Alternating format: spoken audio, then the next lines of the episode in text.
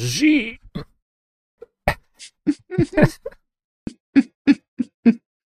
Δεν θα ζει για πολύ, γιατί όντως έχω μια μικρή υποψία ότι αρχίζει και φουσκώνει η μπαταρία. Αλλά ζει. Από υπερηφάνεια. Από υπερηφάνεια, ναι. Κοίτα, θα το αγνοήσω το φαινόμενο μέχρι που θα ανατιναχθεί στα δάχτυλα. Μόνο τότε θα αποφασίσω ότι κάτι πρέπει να κάνω. Ναι. Συνήθως, κοίτα, οι εκρήξεις είναι λίγο δύσκολο να αγνοηθούν. Ισχύει αυτό το πράγμα. Δηλαδή, ασχέτως λοιπόν προθέσεων και τέτοια. Κουμπλέ. Εντάξει. Κοίτα, μπορεί να τύχει σε επεισόδιο και να είναι ένα εκρηκτικό επεισόδιο του CommandOS. Και εγώ τώρα περνάω αισίως, τώρα που γύρισα από Γερμανία, περνάω τη πιο πρόσφατη τέλος πάντων public beta του iOS 17, γιατί λέω εντάξει πόσα να πάνε στραβά αυτή τη στιγμή, αφού γύρισα και ήμουν εντάξει με το roaming και τέτοια, okay. Γιατί στο έχω ξαναπεί, άλλη χρονιά έχω πάει με beta και λειτουργούσαν τα πάντα όλα εκτός από το roaming και ήταν καταστροφή. Να σου θυμίσω ότι τέτοιες κουβέντες δεν τις λένε. Έτσι, το τι θα πάει, τι μπορεί να πάει στραβά, γιατί όταν το ξεστομίζεις αυτό το πράγμα, ό,τι είναι να πάει στραβά, συν μερικοί φίλοι του έρχονται και πάνε στραβά. Ξέρεις, είναι το δεν έχω data σε ξένη χώρα, είναι άλλος βαθμός δυσκολίας με το δεν έχω data έξω από το σπίτι μου. Ναι, αλλά συνήθως με την beta δεν έχεις και μπαταρία, δεν έχεις notes, δεν έχεις τίποτα. Εντάξει τώρα, φαντάζομαι θα καίει παραπάνω, αλλά είναι η έκτη beta, δεν θα είναι σαν την πρώτη-δεύτερη ας πούμε, που το κοιτάς στο τηλέφωνο και βλέπεις το νούμερο να πέφτει. Εντάξει, αλλά αυτό που είσαι αισιόδοξο ότι θα κυκλοφορήσει επίσημα, ξέρω εγώ πότε τώρα, το Σεπτέμβριο λογικά.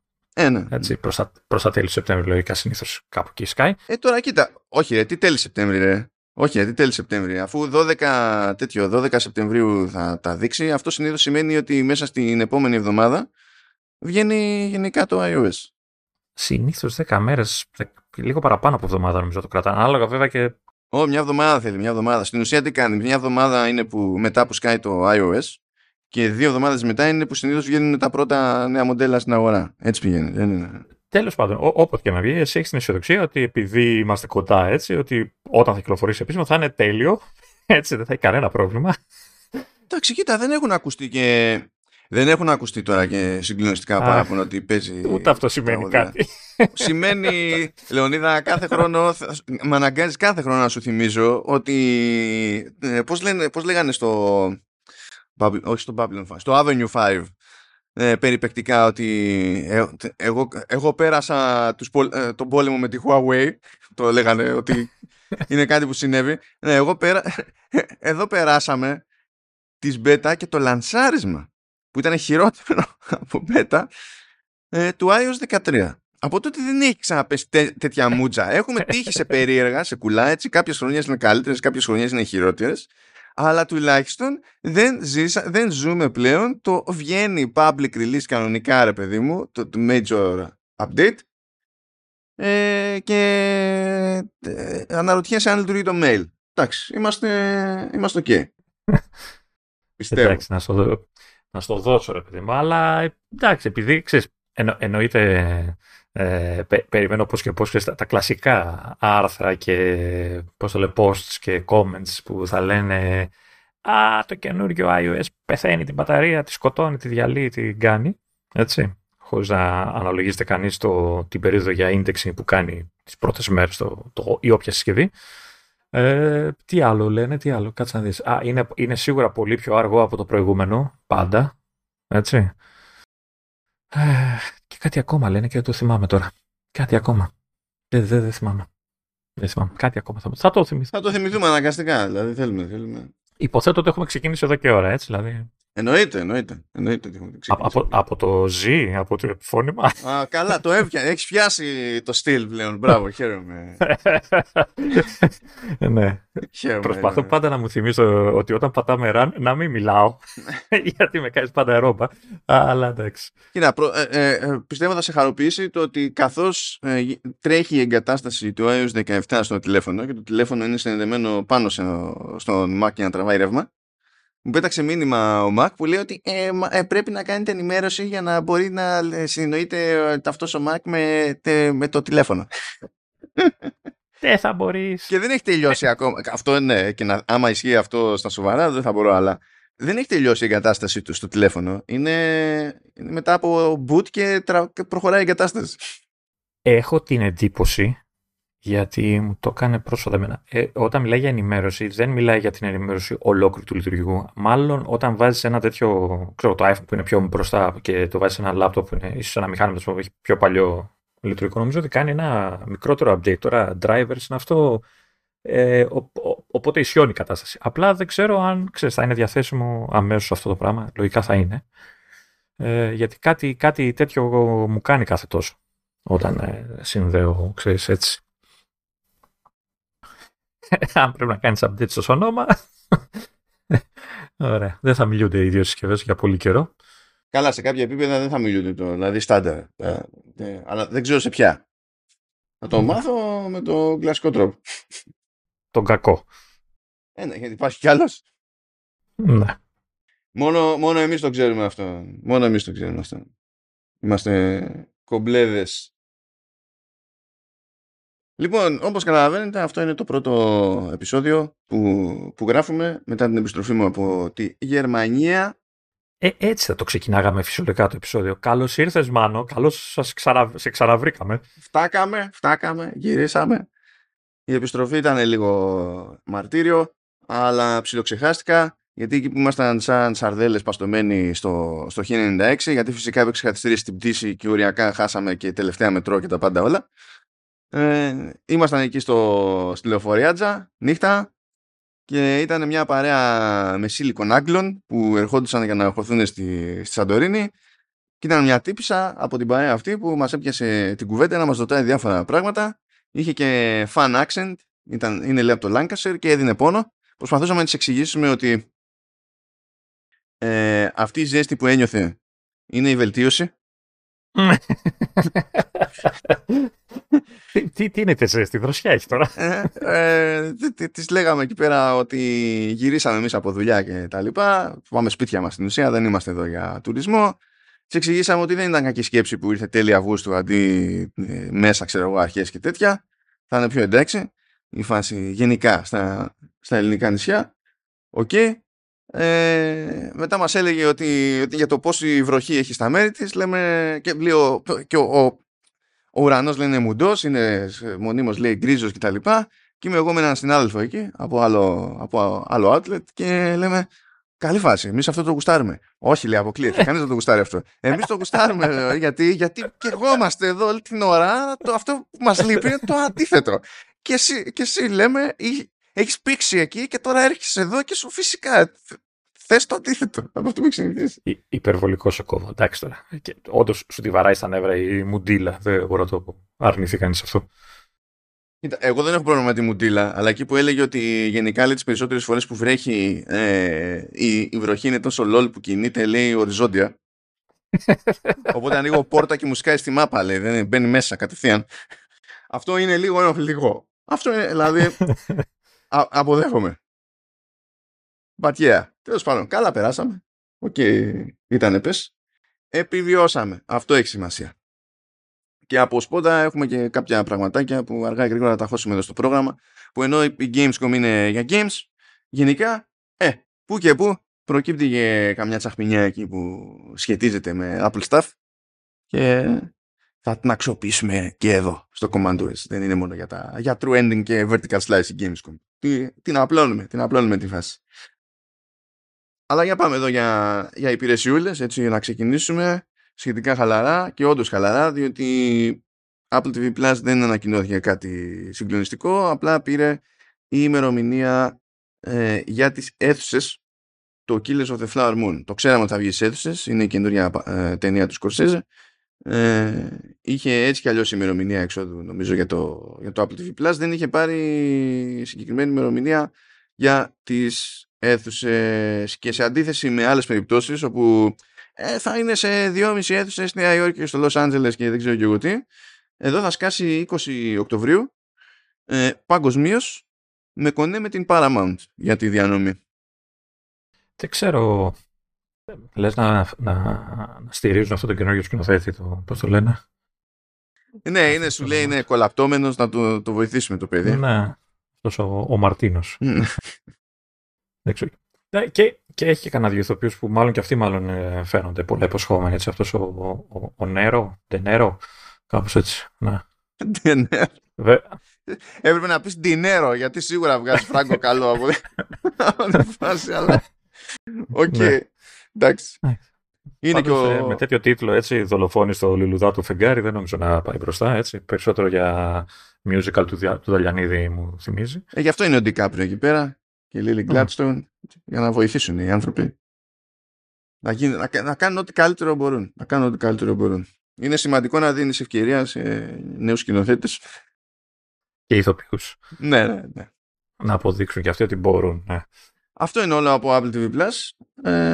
Δεν έχουμε κάτι άλλο συγκλονιστικό στα λοιπά μέτωπα. Οπότε μπορούμε να πάμε κάρφι σε Apple Arcade και να προσπαθήσουμε εκεί να μισορευάρουμε, γιατί έχουμε το Kingdoms Merchant Build που είχε βγει την προηγούμενη φορά που μας ακούσατε, αλλά δεν μας έπαιρνε ο χρόνος να ασχοληθούμε.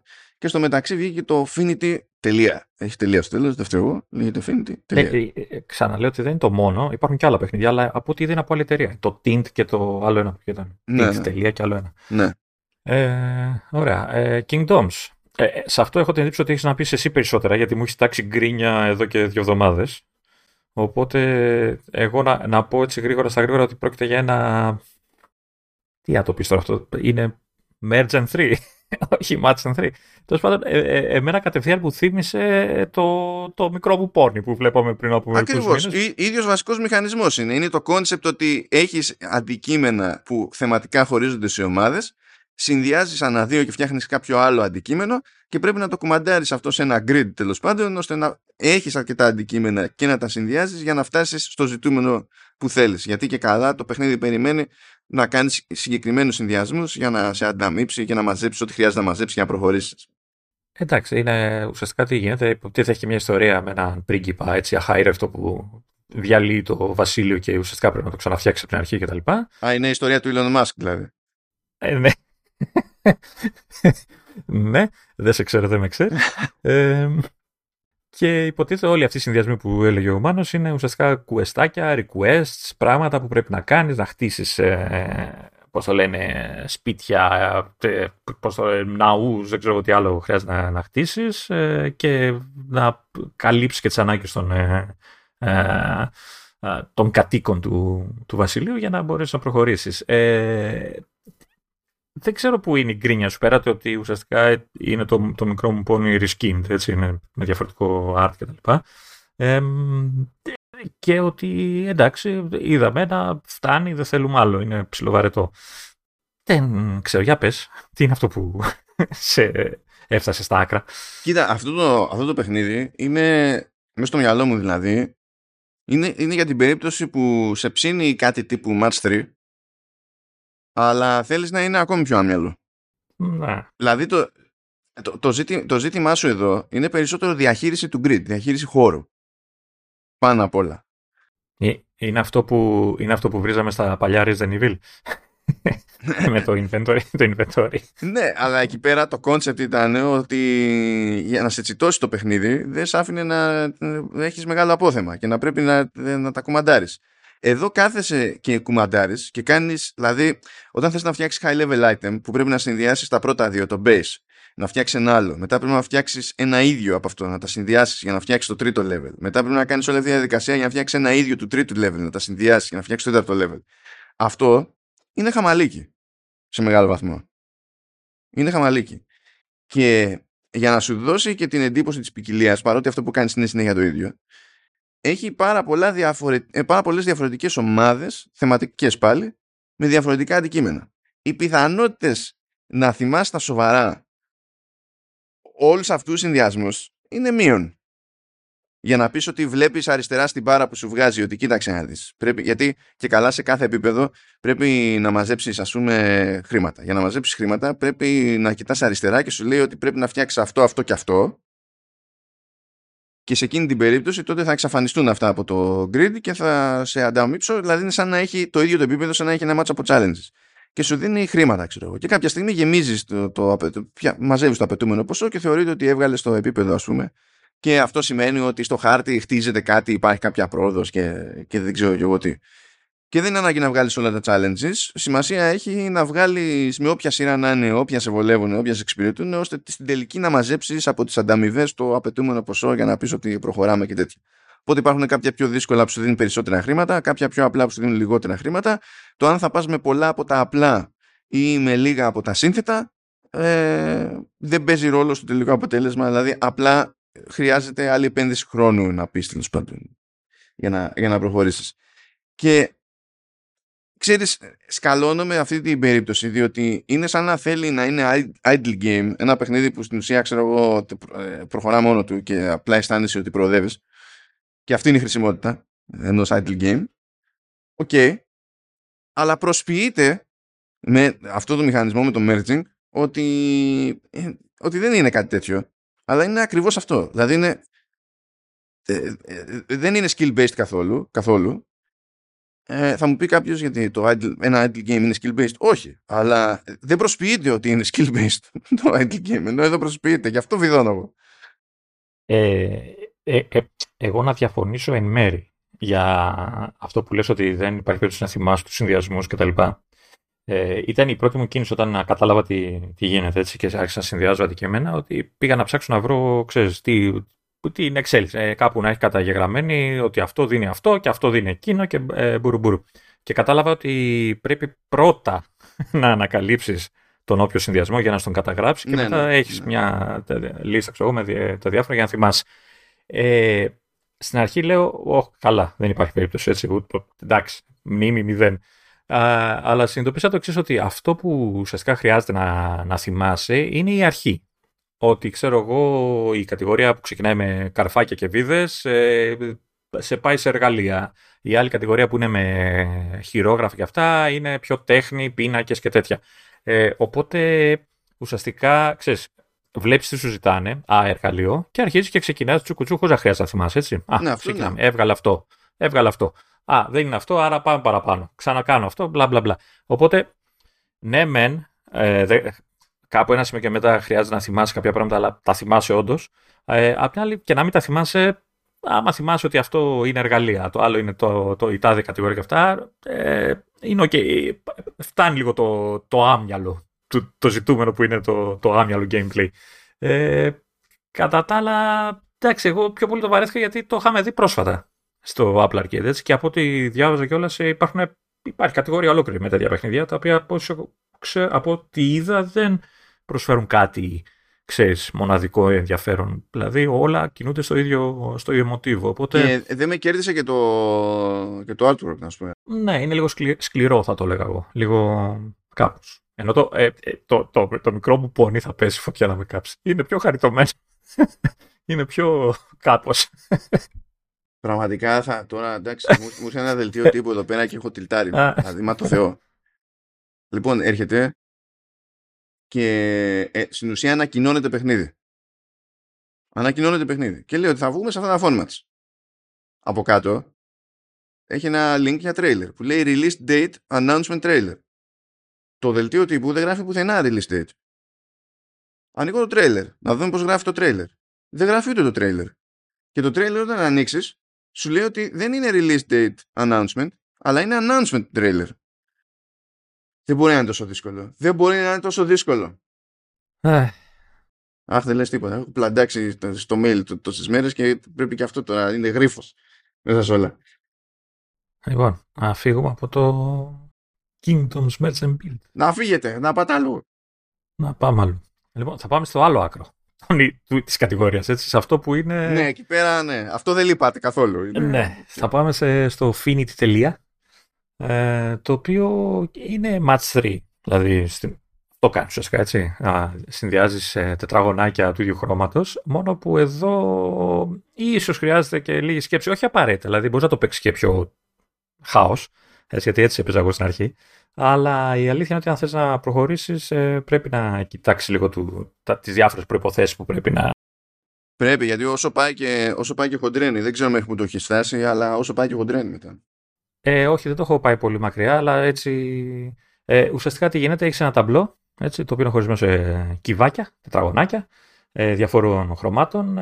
Το κουνάς ουσιαστικά κάνει slide είτε στον οριζόντιο είτε στον καθιστό άξονα, τις διάφορες στήλες του ταμπλό, έτσι, και στόχος είναι βέβαια να συνδυάσεις του ίδιου χρώματος τα τετραγωνάκια με το ίδιο χρώμα ώστε να φεύγουν κτλ. Το θέμα είναι ότι κάθε τετραγωνάκι έχει έναν αριθμό, ένα countdown, ένα μετρητή, ο οποίος σε κάθε κίνησή σου μειώνεται. Countdown. Και όταν φτάσει στο 0, στην επόμενη κίνηση το τετραγωνάκι αυτό κλειδώνει. Στην αρχή κλειδώνει σε μία από τις δύο κατευθύνσεις, είτε κάθε είτε οριζόντια. Αν κάνεις και άλλη κίνηση, κλειδώνει τελείως. Και ουσιαστικά το χάνεις σε εισαγωγικά, με την έννοια ότι εμποδίζει όλη την κίνηση της σειράς ή της στήλης. Οπότε ο μόνος σου τρόπος για να προχωρήσεις είναι να το κάνεις match με τα γύρω. Να καταφέρεις να το κάνεις match με τα γύρω, ώστε να φύγει. Γεμίζεις σιγά σιγά μια μπάρα. Αυτή σιγά σιγά σου δίνει κάποια συγκεκριμένα ειδικά κυβάκια, τετραγωνάκια τέλος πάντων, που άμα τα κάνεις match, υποτίθεται ότι περνάς επίπεδο. Σωστά μέχρι εδώ. Καλά τα θυμάμαι, γιατί το έχω παίξει καιρό πριν. Ωραία. Και αυτός είναι ο βασικός μηχανισμός. Έτσι. Το θέμα είναι ότι η δυσκολία είναι στο να σκέφτεσαι, όταν παίξεις σοβαρά δηλαδή, τις κινήσεις ώστε να μπορέσεις να αποφύγεις το πλήρες κλείδωμα του ταμπλό, γιατί εκεί μετά έχουμε game over και γεια σας από την αρχή κτλ. Αυτά είναι τα βασικά. Δεν ξέρω αν έχεις κάτι να συμπληρώσεις τώρα σε αυτό το επίπεδο. Κοίτα, μετά παρακάτω σκάνε και κομμάτια που είναι διπλά και όταν τα μετακινούνται και τα δύο μαζί. Okay. Και σπρώχνουν δύο σειρές από άλλα κομμάτια. Εντάξει, δεν πρόκειται. Εφόσον είναι ελεύθερα να κινηθούν, γιατί αν κάποιο κομμάτι έχει κλειδώσει και είναι στην πορεία προς την οποία μπορείς να σπρώξεις με το διπλό, προφανώς δεν μπορείς, γιατί βρίσκει εμπόδιο. Και από ένα σημείο και έπειτα, ας πούμε, δίνει τέτοιο πόνο με τα κλειδωμένα, τα διπλά και τα τέτοια, που είναι χάος. Δηλαδή είναι πίκρα. Δεν αστείευε. Πάντως εγώ δεν το περίμενα. Είναι αρκετά ενδιαφέρον. Έτσι. Είναι ωραίο παζλάκι. Δεν μπορώ να πω.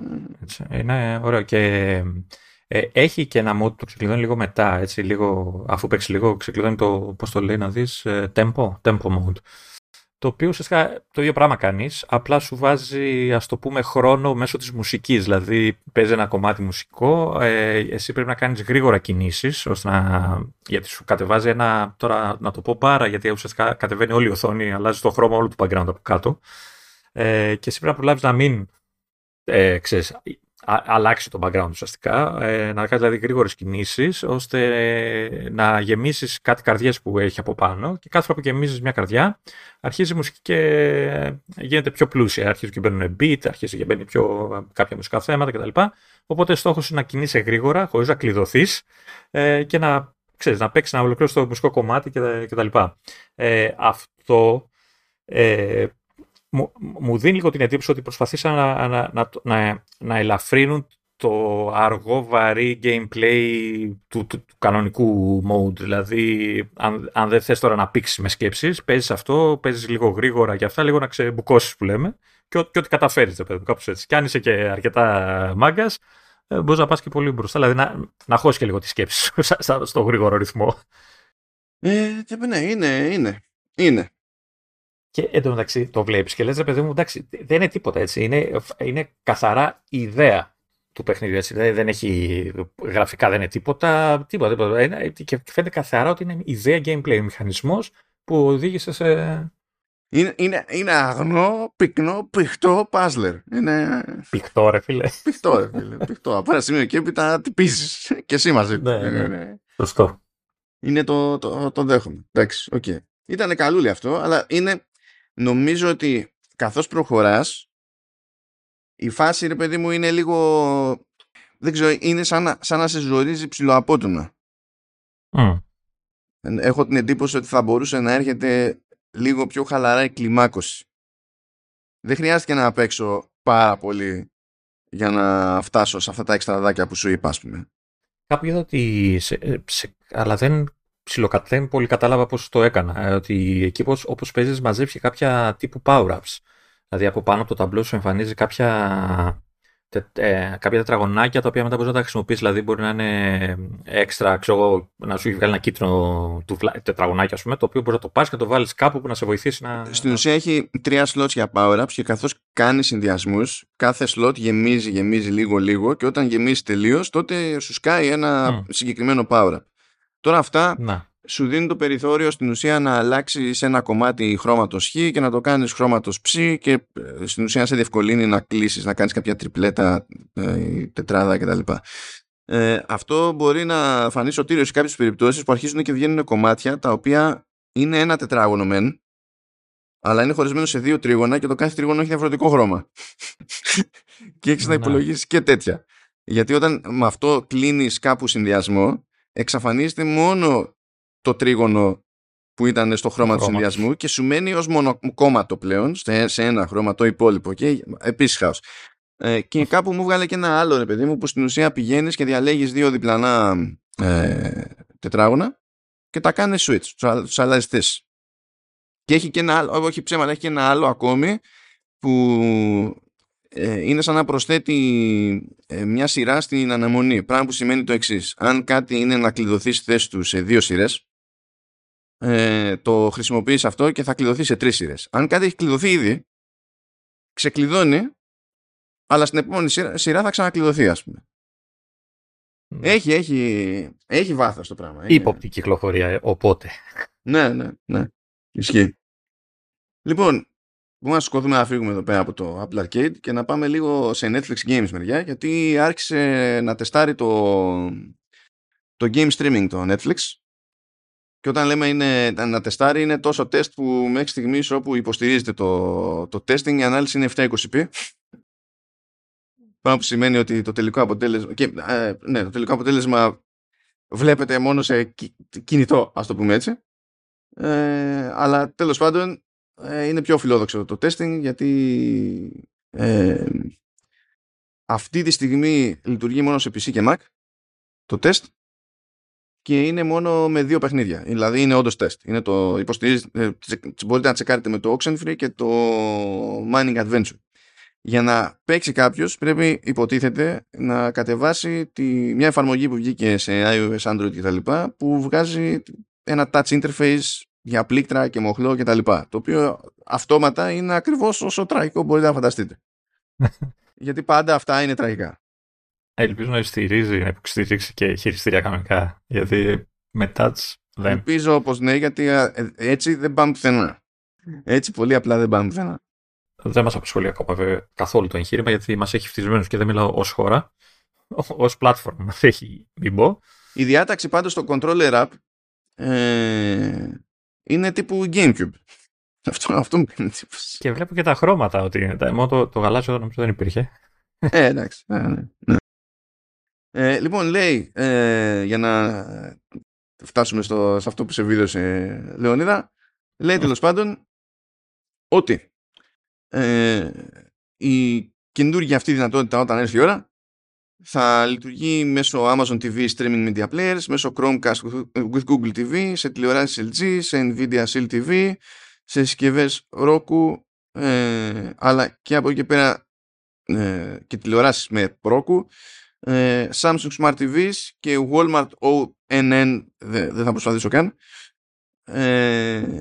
Και... Κάτι λείπει. Τι λείπει? Ναι, δεν σε Apple TV, απλά δεν σε Apple TV.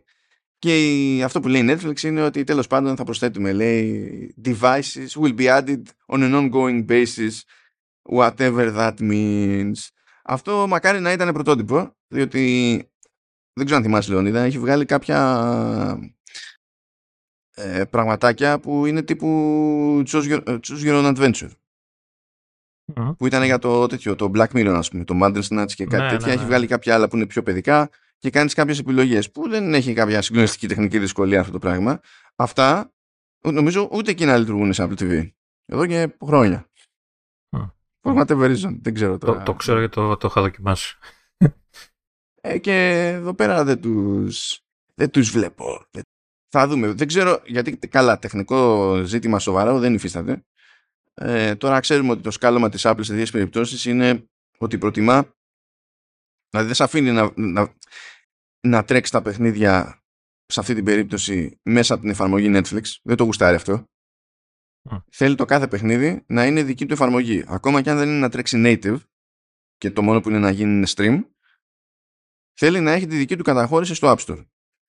Αυτό όμως δεν είναι δύσκολο για την περίπτωση της Netflix, ενώ ας πούμε για την περίπτωση του Xbox είναι δύσκολο.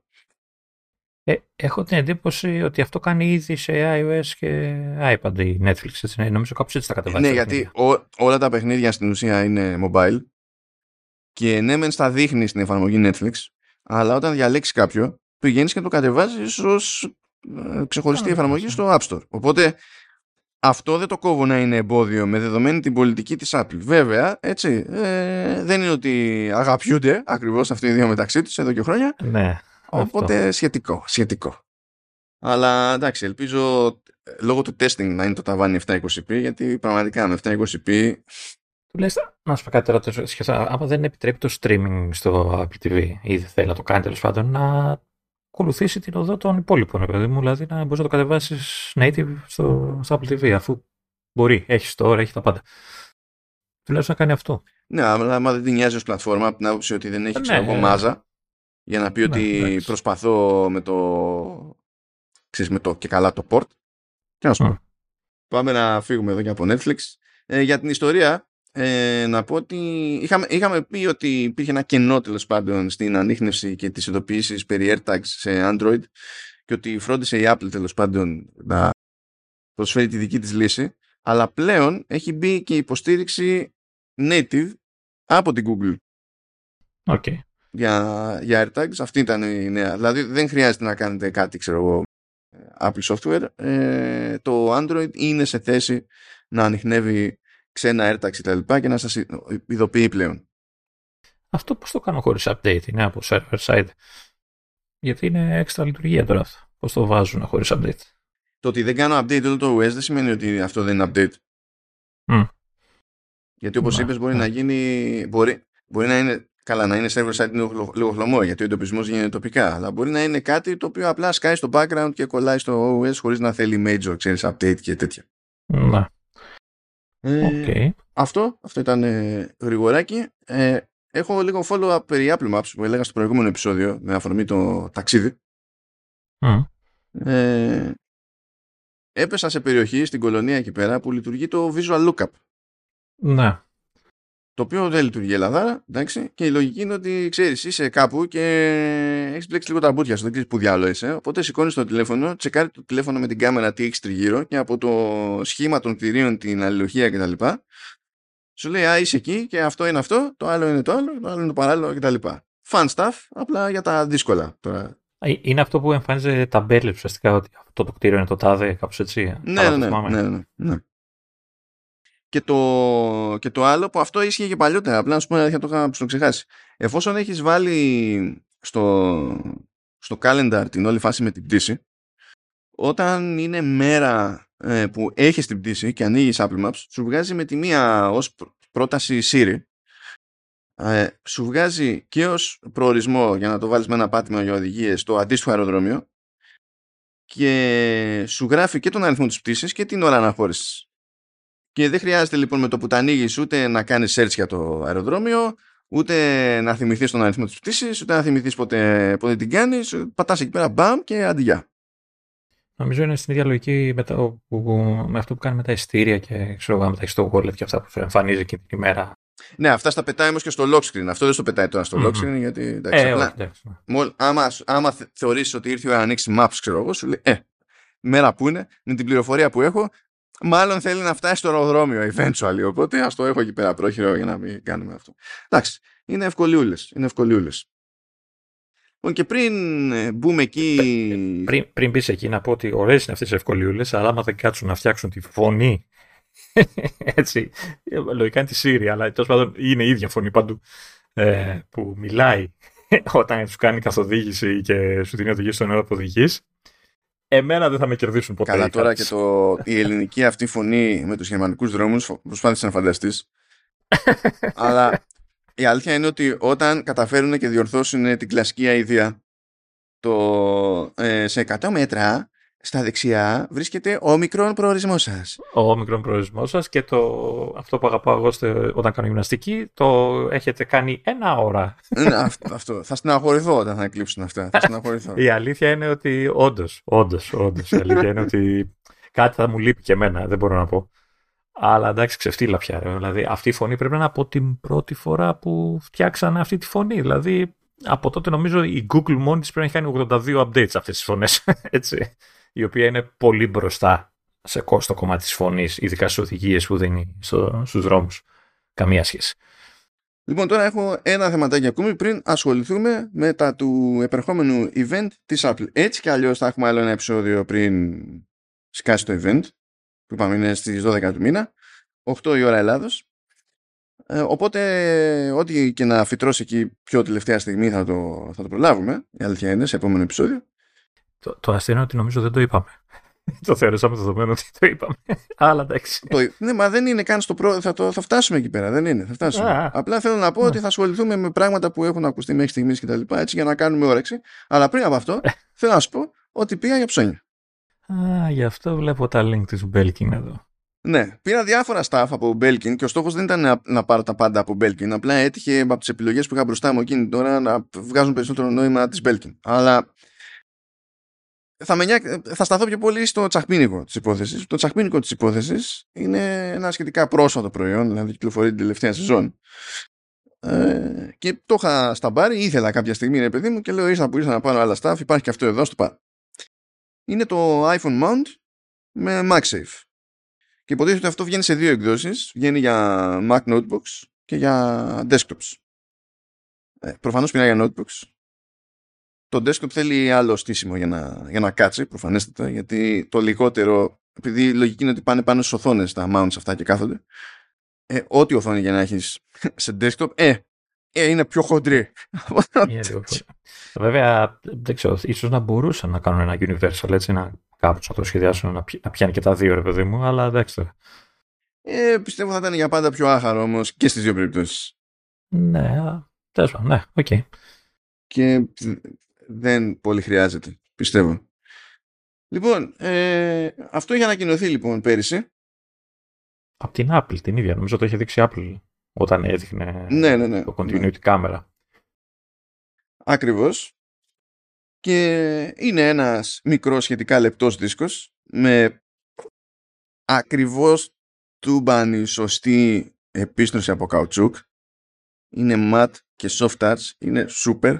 Και εκατέρωθεν είναι έτσι δηλαδή, και από τη μεριά που πηγαίνει και κουμπώνει πάνω στο MagSafe, αλλά και από την πλευρά που είναι από την εξωτερική τέλος πάντων και στην οποία έρχεται σε επαφή ο χρήστης περισσότερο όταν τέλος πάντων το χρησιμοποιεί.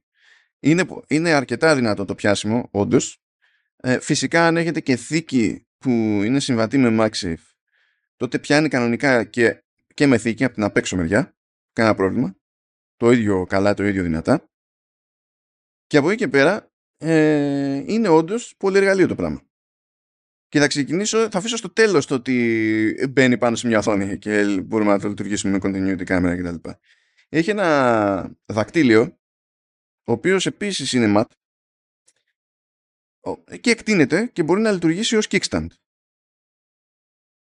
Οπότε ακόμα και αν δεν έχει κάποιος κάποια βάση κτλ, μπορεί να του δώσει μια κλίση που να τρώγεται και να πει ότι το αφήνω μπροστά μου, ξέρω εγώ, σε μια κλίση και κάτι παρακολουθώ κτλ. Το οποίο, όπως αντιλαμβάνεσαι, βοήθησε στο αεροπλάνο. Ειδικά στο πήγαινε, γιατί στο έλα έπεσα σε άλλα καθίσματα που είχαν θέση για να βάλεις πιο ψηλά το smartphone και ήμουνα jet. Δεν χρειαζόμουν να το πραγματάκι αυτό. Τα αεροπλάνα ήταν jet, εσύ ήσουν ο Μάνος. Αυτό, ναι, ισχύει. Εντάξει, το δέχομαι.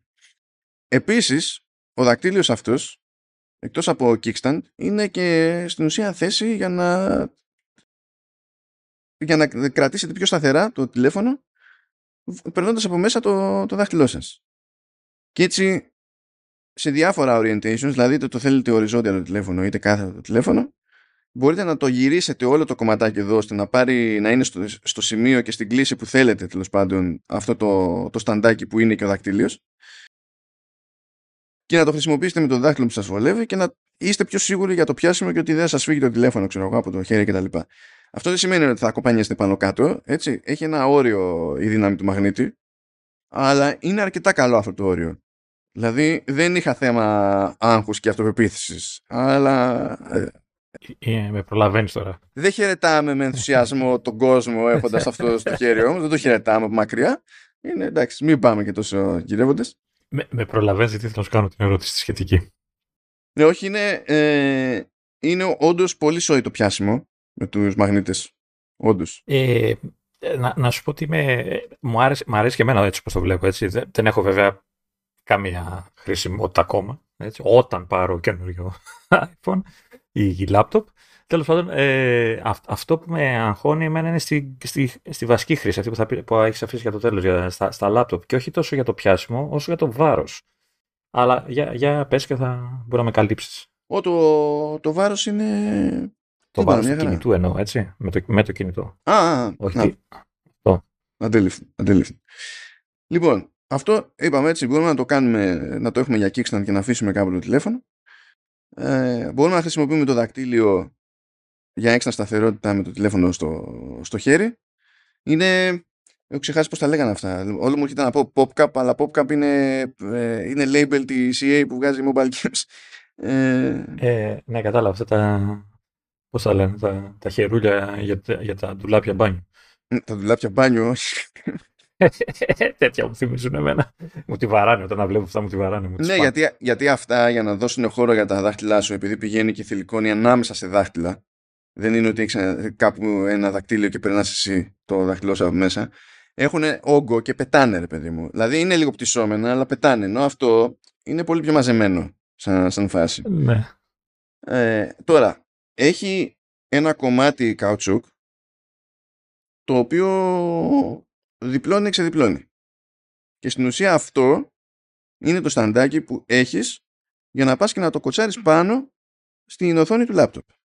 Λοιπόν, αυτό έχει ακριβώς την αντίσταση που μου φαίνεται λογική και το πάχος που πρέπει, ώστε ακόμη και στα τυφλά, π.χ. τώρα που είμαι χωρίς φως, εννοείται, να μπορώ να πάω να κοτσάρω το τηλέφωνο πάνω στην οθόνη του λάπτοπ και να είμαι σίγουρος για το ότι δεν θα τα αφήσω και θα φύγει για πάντα από πίσω επειδή δεν υπολόγισα σωστά, ξέρω, κτλ.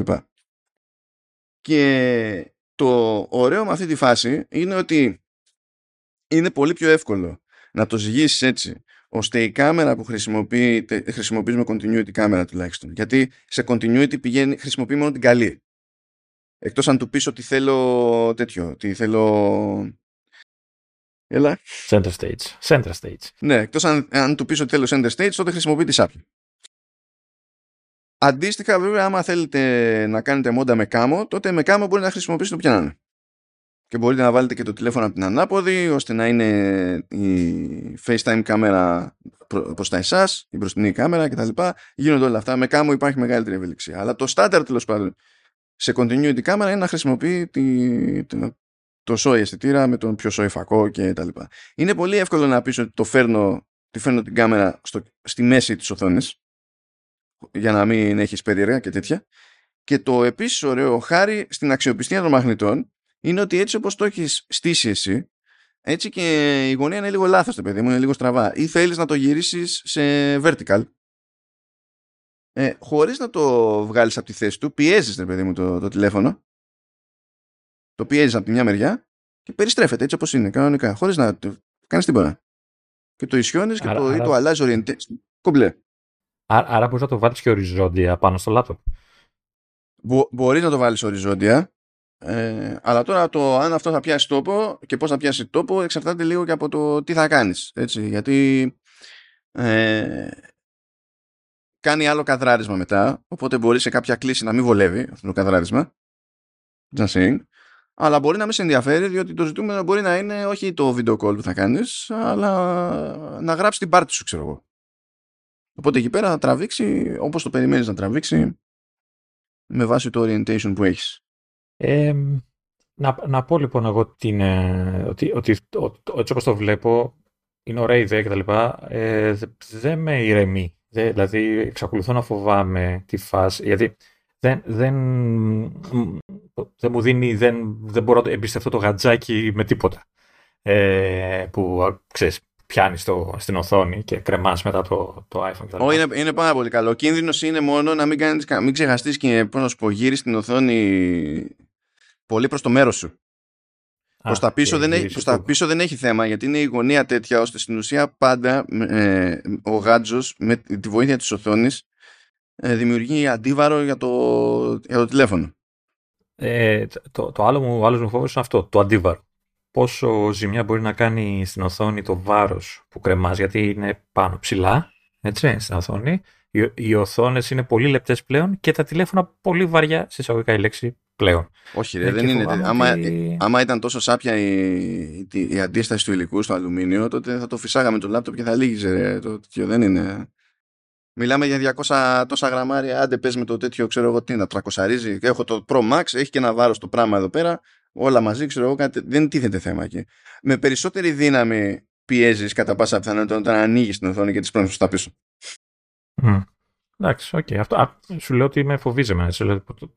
Δεν μπορώ να το πιστεύω. Και ας που δεν εμπιστεύομαι και εμένα, έτσι. Σίγουρα θα. Πάνω στη χρήση θα φεύγει όλο. Έτσι, θα το κούναχα κάπως περίεργα και θα φεύγει όλο κάτω. Αλλά εντάξει. Το χρησιμοποιώ, δηλαδή από τότε που το πήρα, και για kickstand και για σιγουριά στο χέρι και για τη φάση φυσικά που είναι υποτίθεται το βασικό σενάριο χρήσης για continuity κάμερα, τέλος πάντων, με Mac και τα λοιπά. Το χρησιμοποιώ συνέχεια. Δηλαδή συνέχεια. Και πόσο το πήρες? Το πήρες από εδώ ή από έξω? Από εδώ το πήρα, από εδώ. Έκανε, πόσο νομίζω, περίπου 35 έκανε. Αντί να θυμάμαι λάθος, 1-2 ευρώ και μπορεί να ήταν 1-2 ευρώ πιο κάτω, ξέρω εγώ, κάτι τέτοιο. Νομίζω είναι 35. Η αλήθεια είναι ότι είναι ποσό που σου επιτρέπει να πραγματιστείς. Έτσι, δηλαδή, okay. Ναι, okay, είναι πραγματικά σο. Είναι όντως καλό. Είναι και καλή κατασκευή και μαζεμένη σε διαστάσεις και βάρος. Δηλαδή, σε σχέση με τις κλασικές εναλλακτικές, 1000 φορές. Και εγώ χρησιμοποιούσα συνήθως και προηγουμένως continuity κάμερα, απλά έστεινα με τρίποδα. Και είχα τρυποδάκια μικρά που δεν ήταν επτυσσόμενα όμως.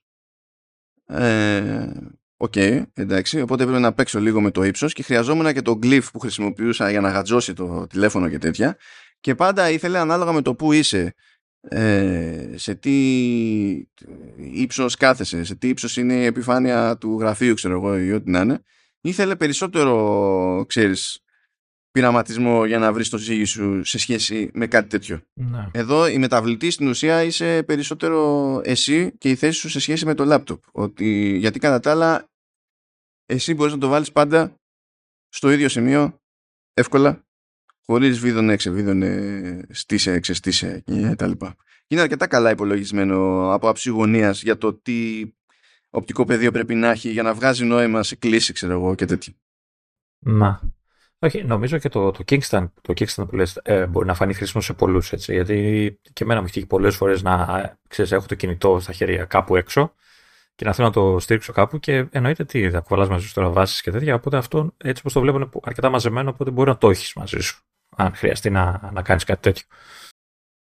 Ναι, όχι με τέτοιο, με τη μία superfan μπορώ να το προτείνω άνετα. Okay. Coolness. Και πάμε στα του event. Όμορφα και ωραία. Βγήκαν εκεί πέρα οι προσκλήσεις.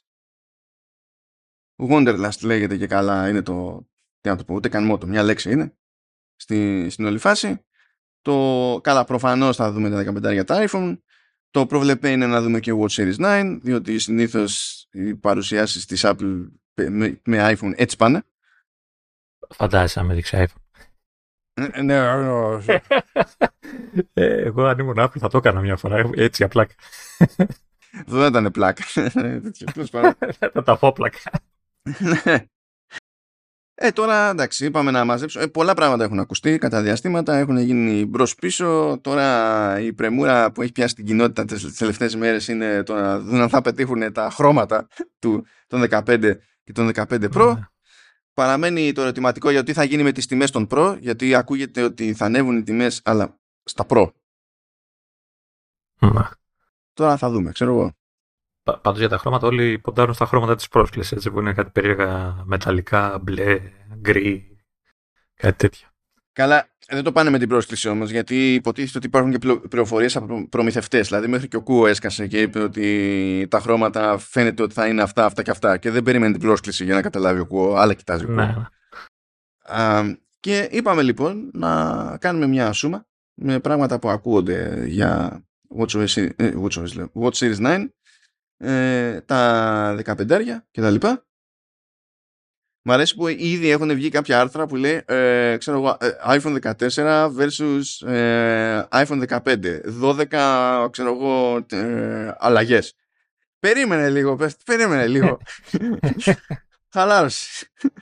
Χαλάρωσε. Μπορεί να σου κάνει τη μάπα, είναι... να πάθεις τίποτα. Λίγες την ημέρες. Αλλά τέλος πάντων. Πάμε εκεί πέρα τέτοιο, για Watch Series 9 που σύμφωνα με τους γνωστούς, έτσι, του Στυλ Γκέρμαν, Κουο και τα λοιπά, τα πράγματα φαίνεται να είναι προβλεπέ. Δεν ακούγεται κάτι ιδιαίτερο για αλλαγή σε σχεδιασμό. Αυτό που έχει ακουστεί είναι ότι τουλάχιστον αυτή τη φορά θα έχουμε καινούριο chipset που θα μπορεί να δικαιολογήσει τον όρο νέο chipset. Δεν θα έχουμε αλλάξει πλέον ένα νούμερο. Γιατί, επειδή το κάνει 3 χρόνια τώρα. Εντάξει. Κοίτα, η αλήθεια την με βολεύει, γιατί έτσι κρατιέται και το 4 που έχω στη ζωή ακόμα, έτσι. Γιατί δεν έχω μεγάλες διαφορές σαν επεξεργαστές, αλλά εντάξει, κάποια στιγμή, Sony, δηλαδή πρέπει να αλλάξει αυτό το πράγμα. Τώρα λέει ότι, ο Γκέρμαν τουλάχιστον λέει ότι το S9 chipset θα βασίζεται σε πυρήνες του α15, το οποίο δεν είναι περίεργο, βάσει timing. Είναι αγνώστον λοιπόν στοιχείο κατά τα άλλα. Ερωτηματικό για θέματα αυτονομίας, γιατί το ζήτημα εκεί πέρα είναι πάντα το ζύγι, έτσι. Δηλαδή αν φτιαχτεί και αυτό στα 3 νάνο είναι εύκολο να πεις ρίχνω την κατανάλωση. Βέβαια άμα έχεις σκεφτεί ότι θέλω σε software να κάνω και 2 πράγματα παραπάνω, τότε δεν ρίχνεις την κατανάλωση, γιατί βάζεις τη συσκευή να κάνει περισσότερα πράγματα από ό,τι έκανε πριν. Οπότε το ζήτημα είναι τι ισοή ζύγι έχει προτιμήσει η Apple σε αυτή την περίπτωση. Το θέμα είναι, έχω την περιέργεια να δω αν όντως θα είναι τόσο αδιάφορος εισαγωγικά update όσο αφήνουν να εννοηθεί. Θα δούμε. Άλλες συγκλονιστικές φήμες, I tell you, Λεωνίδα, λέει ότι μάλλον λέει, θα έρθουν καινούργια watch bands. Δηλαδή, ανατσουτσούριασα. Όχι ρε φίλε. Και ίσως έχει και watch faces καινούρια, δεν ξέρω. Αυτό που το πας. Αυτό, δηλαδή, εδώ το ακούσατε πρώτη φορά, να ξέρετε. Κάτι έχει ακουστεί ότι μπορεί να βγει σέρος, ό,τι και αν σημαίνει αυτό. Εντάξει, οκ, μπράβο. Στο έχω πάρει δώρο επί τόπου. Γενικά, ψάχνεις και άλλους τρόπους να αγοράσεις για άλλους. Λεωνίδα, δηλαδή αυτό είναι παθολογικό πλέον. Έτσι, δηλαδή, αφού δεν μπορώ για μένα, θα αγοράζω για σένα. Είναι παθολογικό, έχεις πρόβλημα. Δηλαδή πρέπει να πας για ρίχα, ξέρω εγώ, κάτι τέτοιο. Δεν ξέρω. Αγοράζω για άλλους και είμαι καλά. Πιο ερωτηματικό είναι το ενδεχόμενο νέο Apple Watch Ultra. Το κόβω λίγο χλωμό. Θα μπορούσε. Κοίτα, δεν έχουμε... Επειδή ένα έχει βγει, έτσι, δεν ξέρουμε αν η εταιρεία το βλέπει ως μοντέλο για ετήσια ανανέωση. Η αλήθεια είναι. Από την άλλη, από τη στιγμή που οι φήμες μιλάνε για νέας CPU, νέο τσιπάκι, θα μου ήταν λίγο περίεργο να μην εμφανιστεί μοντέλο Ultra που είναι υποτίθεται το top of the line με το καινούριο τσιπάκι. Αν όντως δηλαδή βγει τσιπάκι. Τώρα εκεί που είναι πιο ερωτηματικό πιστεύω είναι το ενδεχόμενο του SE, γιατί τα SE δεν είναι ότι τα ανανεώνει κάθε χρόνο και έτσι κι αλλιώς το άλλαξε το 22, οπότε ποιος ξέρει. Ναι, όχι, εγώ πιστεύω Ultra θα σκάσει. Τώρα θα είναι πάλι κι αυτό λιτό και απέριτο. Αν βγει τσιπάκι δεν θα είναι χαζό να μην βγει Ultra μετά.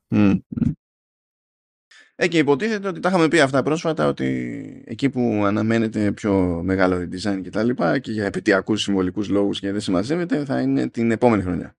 Από εκεί και πέρα θα δούμε. Watch X. Κοίτα, αν είναι αλήθεια οι φήμες, εμένα με βολεύει, γιατί είπαμε θα σπάσω τις αγορές που δεν θα κάνω. Έτσι, θα πάρω φέτος iPhone και θα κρατήσω το Watch, το παλιό, και του χρόνου. Πάρε τέτοιο ρε, πάρε ένα entry level iPad και βάλτε στον καρπό. Και χρησιμοποίησε το για Mac. Αυτό. Ναι. Δεν υπάρχει. Έτσι όπως τα έχεις κάνει, δεν. Όταν θα πάρω, θα μου ζητάς συγγνώμη, να ξέρεις. Θα δείτε. Θα δεις τα πάθεις. Εγώ κάνω υπομονή και υποφέρω εδώ με την επεξεργασία του ήχου. Ελπίζω στην άνοιξη να κάνω κι εγώ άνοιξη και να προλάβει να φυτρώσει η MacBook Pro με M3 Max και έχω πάει εκεί πέρα καρφί. Max κιόλας. Max θα πάω. Okay. Κοίτα, αφού παίρνω μηχάνημα και το κρατάω 6-7 χρόνια, θα πάω να κάνω τέτοιο. Όσες φορές έχω λίγο ψυχήσει και είχε διάρκεια το μηχάνημα, το έχω πληρώσει με άλλο τρόπο. Καθημερινά δυσάρεστο. Όχι. No, όχι. No. Άμα φυτρώσει η φάση και θα πάω για M3 Max και ξαφνικά θα πάθω πολιτισμικό σοκ. Είναι σίγουρα και αυτό. Εντάξει. Είναι οκ. Okay. Λοιπόν, τι γίνεται όμως με τα 15? Α, δεν θα πεις τις άλλες φήμες που λένε, γιατί η πρώτη είναι αγαπημένη σου. Ναι, εντάξει, είναι micro-LED. Εντάξει, είναι... να πάνε το micro-brain τους και να το πάνε σε άλλη παραλία. Βασικά πριν πάω στα τηλέφωνα να πω γιατί το προβλεπέ για την ιστορία που λέει ότι ακούγεται, λέει, ότι θα βγει τέτοιο, θα βγουν τα δεύτερης γενιάς AirPods Pro με θήκη που αντί για Lightning πάνω θα έχει USB-C. Απίστευτο.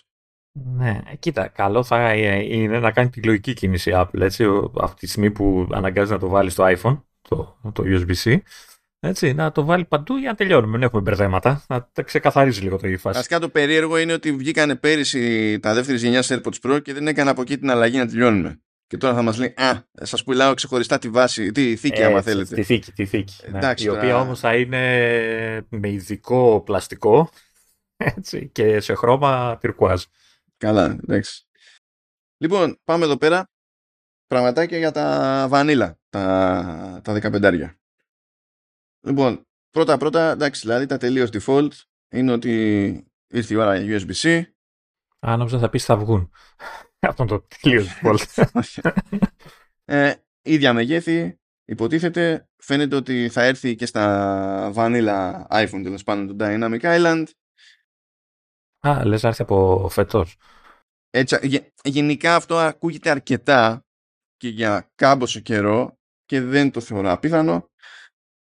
Μιας και είπες και για Dynamic Island, το έχεις παρατηρήσει και εσύ, πιστεύω, αυτό που λένε ότι λίγο τηρίζει η ηχθείως, δεν έχει πει τίποτα για αυτό το feature γενικά. Δηλαδή ούτε στα iOS που είδαμε, τώρα στο hardware δεν ξέρω αν θα κρύψει κάτι, αν έχει κρύψει κάτι κτλ. Αλλά δεν, σαν να το αφήνει και φοβάμαι μην είναι... Σαν το δικό σου εκεί από πάνω. Τι εννοείς να το αφήνει, αφού έχει APIs και τα λοιπά. Εδώ η Google ακόμη προσπαθεί. Τώρα είπε θα κάνω update, λέει, και θα υποστηρίζω Dynamic Island. Κλασική περίπτωση Google. Τώρα, φέτος. Όχι, η ίδια η Apple δεν έδειξε κάτι, έτσι, να το θυμηθούμε στο WWDC αυτό. Δηλαδή, λίγο το απέφυγε. Θα πεις είχε να δείξει 1000 πράγματα, αλλά... Μα έχει πράγματα που έχουν προφανή χρησιμότητα, που πάνε εκεί τα live activities, που έχουν, ναι, υπάρχουν παιδί, πράγματα. Έχει. Τέλος, εντάξει, να δούμε. Εντάξει, αυτή τη φορά θα περάσουν στον Α16 που στη φουρνιά των 14 ήταν μόνο στα Pro. Αυτό το κάνει από το 13, τα κάνει αυτό το πράγμα, δηλαδή τα απλά παίρνουν του περσινό... Όχι, από το 14 το κάνει αυτό. Όχι, προηγουμένως είχε, ξέρω εγώ, ένα πυρήνα GPU παραπάνω στην εκδοχή του ίδιου chip στα Pro, ξέρω εγώ. Ήταν τέτοια φάση. Το πρωτοξεκίνησε πέρυσι. Και να σου πω αλήθεια, το σκεφτόμουν αυτό χτες, ως ήθιστε για τέτοιου είδους σκέψεις, στο μπάνιο. Αλέ μόνο. Ότι πρέπει να μπει και σε αυτό το τρυπάκι η Apple για πάνε ενδεχόμενο. Διότι τώρα που έχει και όλα τα Mac chipsets και προσπαθεί να υιοθετεί έτσι κι αλλιώς, αυτό το προσπαθεί επιθετικά τόσα χρόνια πλέον, να υιοθετεί όσο πιο νωρίς γίνεται, ξέρεις, την όποια τεχνολογία της μίκρυνσης, τέλος πάντων, τώρα που λέμε για τα 3 νάνο, έτσι μπορεί να της βγαίνουν τα νούμερα. Για να πει ότι κρατάω στα 5 νάνο, 4 νάνο μάλλον νομίζω ήταν ο 16, τον 16 Bionic, και τον βάζω στα Vanilla, που τώρα μπορώ να είμαι σίγουρος για τις ποσότητες τις οποίες θα κατασκευαστεί για τα λοιπά. Εντάξει, είναι πιο εύκολο, ξέρω εγώ. Και εδώ που είναι σφιχτά τα πράγματα στα 3 νάνο, θα την παλέψω να καλύψω τη ζήτηση για Pro και Pro Max και μου μένει και capacity για να κάνω το ανάλογο σπαστά μέσα στη σεζόν, τέλος πάντων, για τα Mac chipsets, για να μην ξεμείνω και μετά μας κλείνει ρέγγες και δεν μπορώ να φτιάξω καν αυτό που θέλω να πουλήσω. Ναι, το κάνει και για το κόστος όμως, έτσι. Βέβαια, δεν το βλέπει ο καταναλωτής το κόστος, το μειωμένο στα vanilla iPhone, αλλά το κάνει και γι' αυτό, έτσι. Δεν τη συμφέρει. Έχει έτοιμα. Δεν χρειάζεται να ξαναφτιάξει τσιπάκια για έξτρα τηλέφωνα. Καλά, Καλά, δεν σημαίνει ότι τα έχει έτοιμα, αλλά τέλος πάντων είναι πιο οικονομική η κατασκευή τους πλέον. Δηλαδή... Ναι. Και το άλλο είναι ότι αυτό που λέμε χρόνια, έτσι, ότι είναι άνετη. Την παίρνει σε θέμα επιδόσεων. Έτσι. Δηλαδή, νομίζω ακόμα και ο επεξεργαστής, ποτίθο παλιός, έτσι, ο φετινός δηλαδή, είναι αρκετά μπροστά σε σχέση με τον ανταγωνισμό. Οπότε... Όχι, με τον ανταγωνισμό είναι ξεκάθαρα μπροστά. Δηλαδή δεν... Ναι. Και μιλάμε για το περσινό σιωκά, τέλος πάντων το τρέχον. Οπότε την παίρνει να το χρησιμοποιήσει και στο επόμενο κινητό. Εντάξει, στο Pro πες, OK, είναι Pro και πρέπει να το δικαιολογήσει και τα χρήματα που παίρνει και ό,τι άλλο κάνει, τέλος πάντων, από ό,τι χρειάζεται κρίνει, ό,τι σπάκι, αλλά στα απλά, ναι, την παίρνει άνετα, γιατί δεν θα βγει κάποιος και θα πει, α, είναι το περσινό και θα σέρνατε. Δεν παίζει αυτό και το βλέπω και εγώ πλέον, μιας και πήρα iPhone 14 για άλλο. Λοιπόν, οπότε ναι, θα σκάσει αυτό το chipset. Δεν νομίζω ότι θα παραπονηθεί κανένας. Οπότε ξέρω εγώ κομπλέ ως προς αυτό. Τώρα, να δούμε τι άλλο υποτίθεται ότι ακούγεται. Τώρα, σχεδιαστικά, με εξαίρεση την υιοθέτηση του Dynamic Island, μην περιμένετε κάτι ιδιαίτερο σε αλλαγή. Ίσως με αφορμή το Dynamic Island να πάρει και λίγο τα πιο μαζεμένα περιθώρια της οθόνης γύρω-γύρω. Ίσως κάπως έτσι. Μην φανταστείτε τώρα κάτι συγκλονιστικό.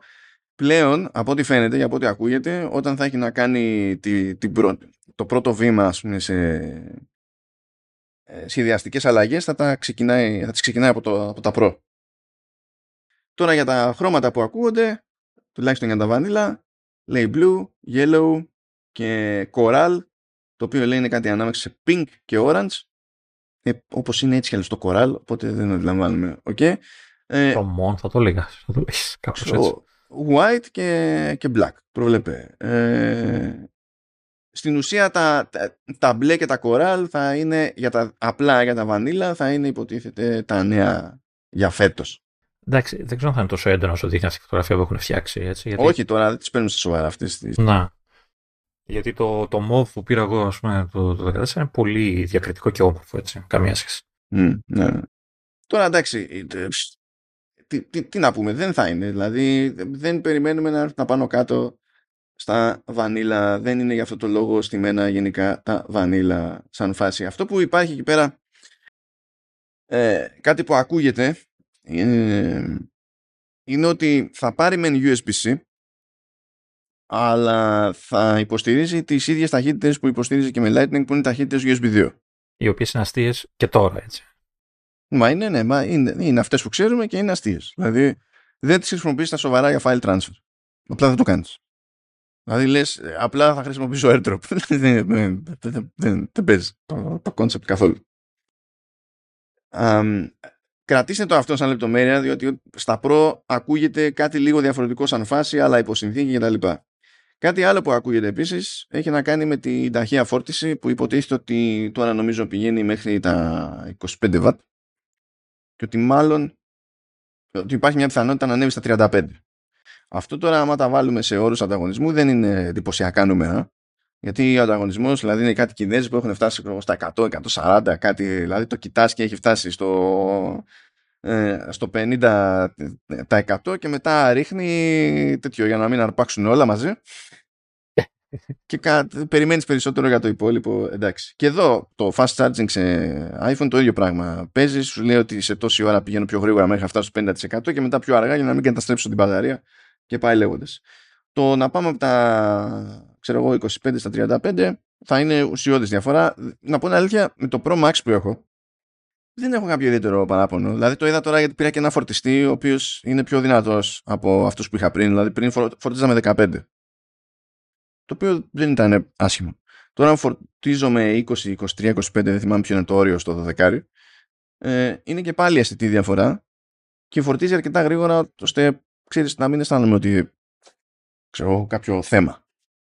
στην αναμονή. Δεν είναι καμιά σοβαρή αναμονή, ρε παιδί μου. Το να πάει λίγο πιο γρήγορα ακόμη καλύτερα. Είμαι ok. Δεν έχω πρόβλημα. Εντάξει, ξέρω εγώ. Θα δούμε.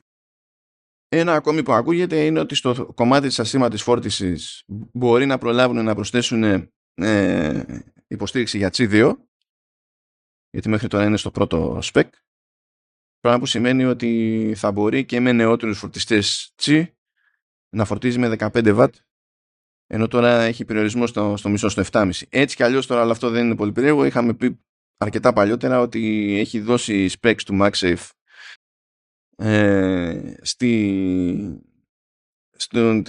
στο Qi, οπότε θα ενσωματωθούν, τέλος πάντων θα έρθουν πιο κοντά όλα αυτά, αλλά θα χρειάζονται και νέα accessories από Qi, έτσι. Δηλαδή τα MagSafe θα λειτουργούν, ok, απλά μιλάμε για νέο specs Qi και τα παλιά δεν θα πηγαίνουν να φορτίζουν ξαφνικά πιο γρήγορα.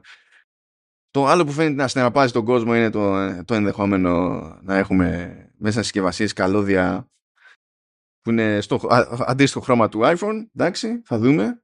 Αυτό νομίζω επιτέλους, δηλαδή αργήσανε κιόλας. Δεν ξέρω, δεν το είχαν σκεφτεί ποτέ, δηλαδή το κάνανε στο Mac και μετά λένε θα ήταν καλό να το δούμε και στο iPhone. Μα και σε Mac δεν το κάνουν παντού, τέλος πάντων, το κάνουν λίγο mix and match. Στον iMac το κάνανε τώρα τελευταίο που είχαν βγάλει. Ναι, μου φαίνεται αστείο που το αργήσαν τόσο. Δηλαδή, αυτό το σκάλωμα με το άσπρο καλώδιο παντού μου φαίνεται περίεργο που δεν πήγαν για χρώματα από την αρχή σχεδόν. Εμένα πιο πολύ με συγκλονίζει το ότι ακούγεται ότι αντί για 1 μέτρο θα είναι 1,5. Α, ναι. Άμα είναι και ψηλοπλεχτό και όχι το κλασικό, θα είναι ακόμα καλύτερα. Αλλά εντάξει. Τότε αντί για 100 ευρώ παραπάνω θα πάνε 200. Όχι, απλά θα σου δίνει το καλώδιο χωρίς τα βύσματα. Τα βύσματα τα πληρώνεις ξεχωριστά, όπως και τον μπριζάκι. Ναι, όχι, θα είναι τέτοιο και θα πρέπει να είναι συγκεκριμένα MFI με ειδική υποστήριξη από τρίτους κατασκευαστές με τους οποίους συνεργαζόμαστε κτλ. Είναι τα κλασικά. Τι άλλο έχουμε εδώ? Ακούγεται επίσης ότι θα έρθει αισθητήρα στο 48 MP, λέει, στο τέτοιο, στα βανίλα. Θα δούμε τι σημαίνει αυτό. Των 14, έτσι, αυτός ο αισθητήρας άρχισε ουσιαστικά. Ναι, αυτό ακούγεται και ότι προφανώς θα έχουν άλλους αισθητήρες για την περίσταση. Δεν είναι παράλογο, γιατί ας πούμε στο 14 κάνει πράγματα που δεν τα κάνει το 13 Pro. Ας πούμε το πορτρέτο στη selfie δεν το έχει το 13 Pro και το 14 το έχει. Οπότε λογικά υπάρχει αυτή η λογική, ρε παιδί, ότι κάνουμε ένα τσικ παραπάνω στην κάμερα. Για ναι, τώρα γενικά η λογική είναι ότι κάνουμε ό,τι μας παίρνει να κάνουμε στα Pro και Pro Max. Και ξέρω εγώ την επόμενη χρονιά, ό,τι μας παίρνει να φέρουμε προς τα κάτω, το φέρνουμε. Δηλαδή τώρα για τις εξελίξεις στο iPhone, κοιτάζεις τα Pro, δεν κοιτάζεις τα τέτοια. Και μιας και το θυμήθηκα τώρα αυτό, λέει, άκου Ηλία, λέει τα... Ηλία, ναι. Ηλία. Ναι. Άκου Λεωνίδα. Λοιπόν, τα Pro, λέει, και Pro Max ήταν, λέει, μάλλον όχι, ούτε καν τα Pro Max, ούτε καν το Pro. Και το Pro Max, λέει, ήταν... το πιο δημοφιλές μεμονωμένο μοντέλο smartphone παγκοσμίως στο πρώτο μισό του 2023. Και η Apple λέει ότι έχει ανεβάσει το μερίδιο του Pro Max και των Pro γενικότερα για τα 15 για το αρχικό allocation. Ναι. Τέτοια κάνουμε. Στείλουμε πάτημα να μας τσακίσει στις τιμές. Ξέρεις, αυτό... Ξέρεις τι σημαίνει αυτό, έτσι, γιατί πετάει το Pro Max, έτσι, γιατί ο κόσμος, το κοινό αυτό που είναι κατεξοχήν, έτσι, κατσετάκιδες και ασχολούνται με τεχνολογία και αυτά, μεγαλώνεται. Δεν βλέπετε πια με τις μικρές οθόνες. Εσείς, ναι, όχι εγώ. Ναι, αυτό, ναι. Ναι, σου λέω, άλλως δεν θα πάρω το τηλέφωνο, δεν βλέπω τίποτα. Καλά. Οπότε ναι, παίζει και αυτό εκεί πέρα. Θα δούμε στην ουσία τι θα καταφέρει και τι θα προλάβει να κληρονομήσει. Εντάξει, κλασικά αισθητήρες Sony και τα λοιπά. Μιλάμε εδώ για stacking. Δεν θα μπούμε στη διαδικασία να ασχοληθώ με stacked sensors σε αυτό το επεισόδιο που είναι τελείως τώρα θεωρητικό και ό,τι ακούγεται και τα λοιπά. Οπότε άντε, γεια σας.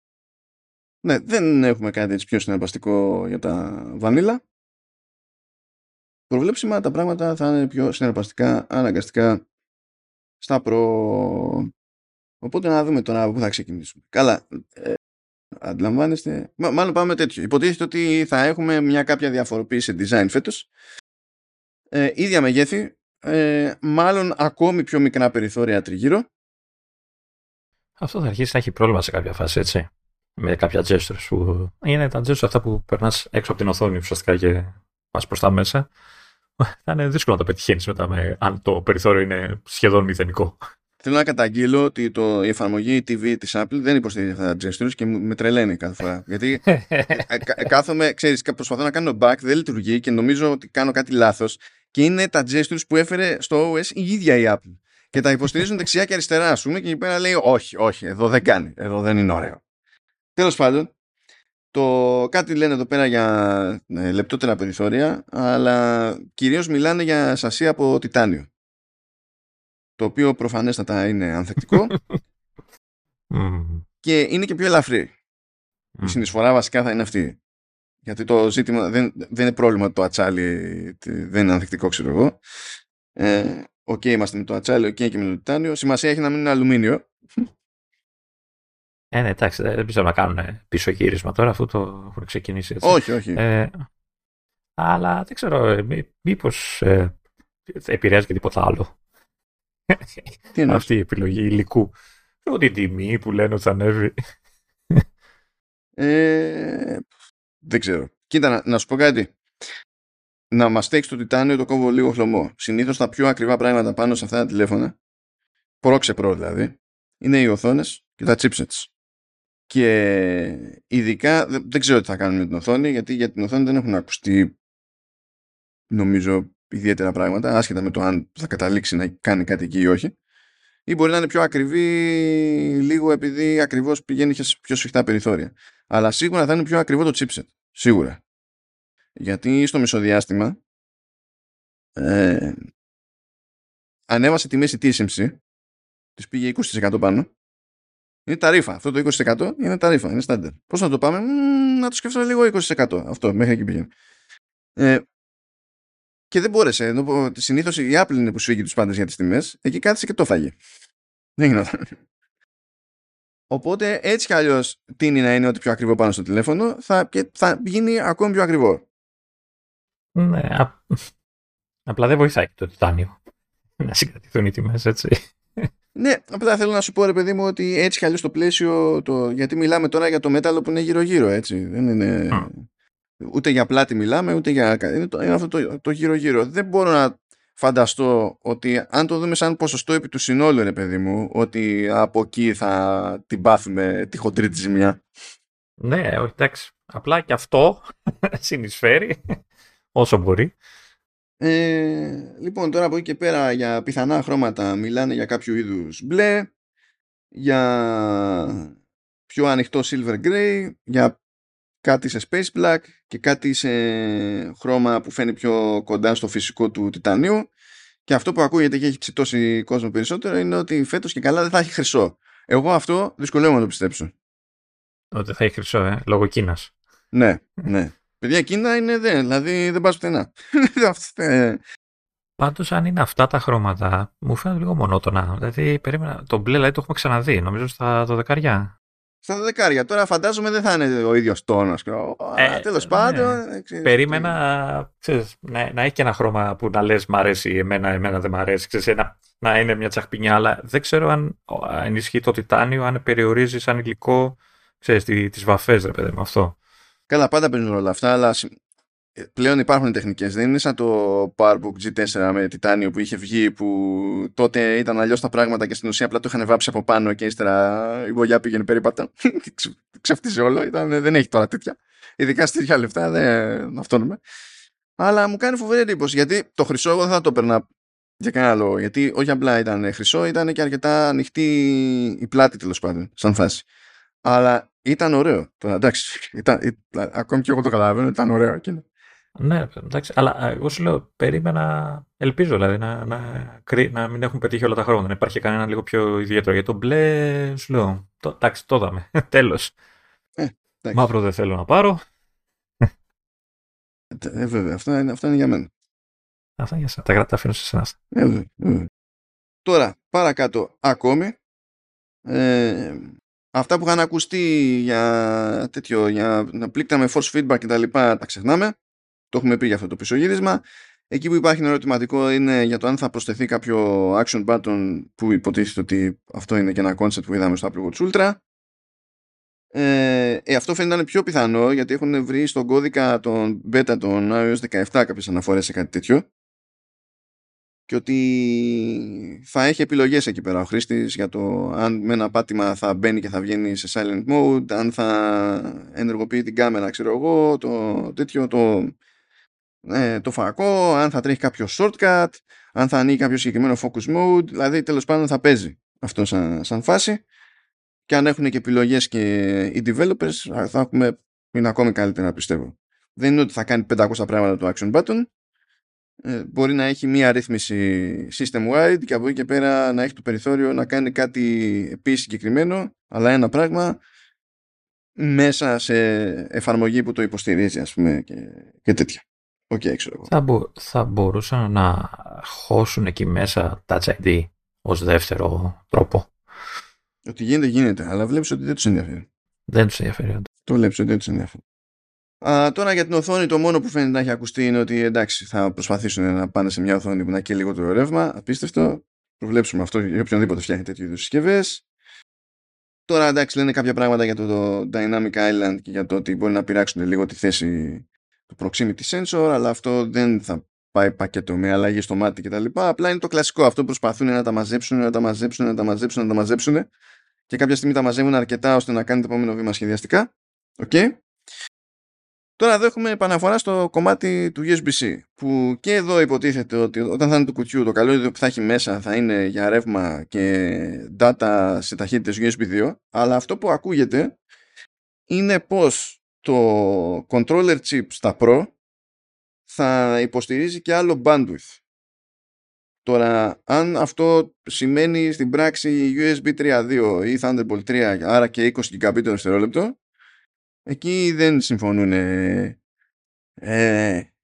οι έμποροι φημολογίας τέλος πάντων μεταξύ τους, αλλά τέλος πάντων η ζήτηση που γίνεται είναι ότι αν πάρεις ξέχωρα ένα ανάλογο καλώδιο, τα Pro θα έχουν τελείως άλλο αέρα στη μεταφορά δεδομένων. Δεν ξέρω αν θα το αξιοποιήσουν και για τίποτα συνδέσεις σε οθόνες.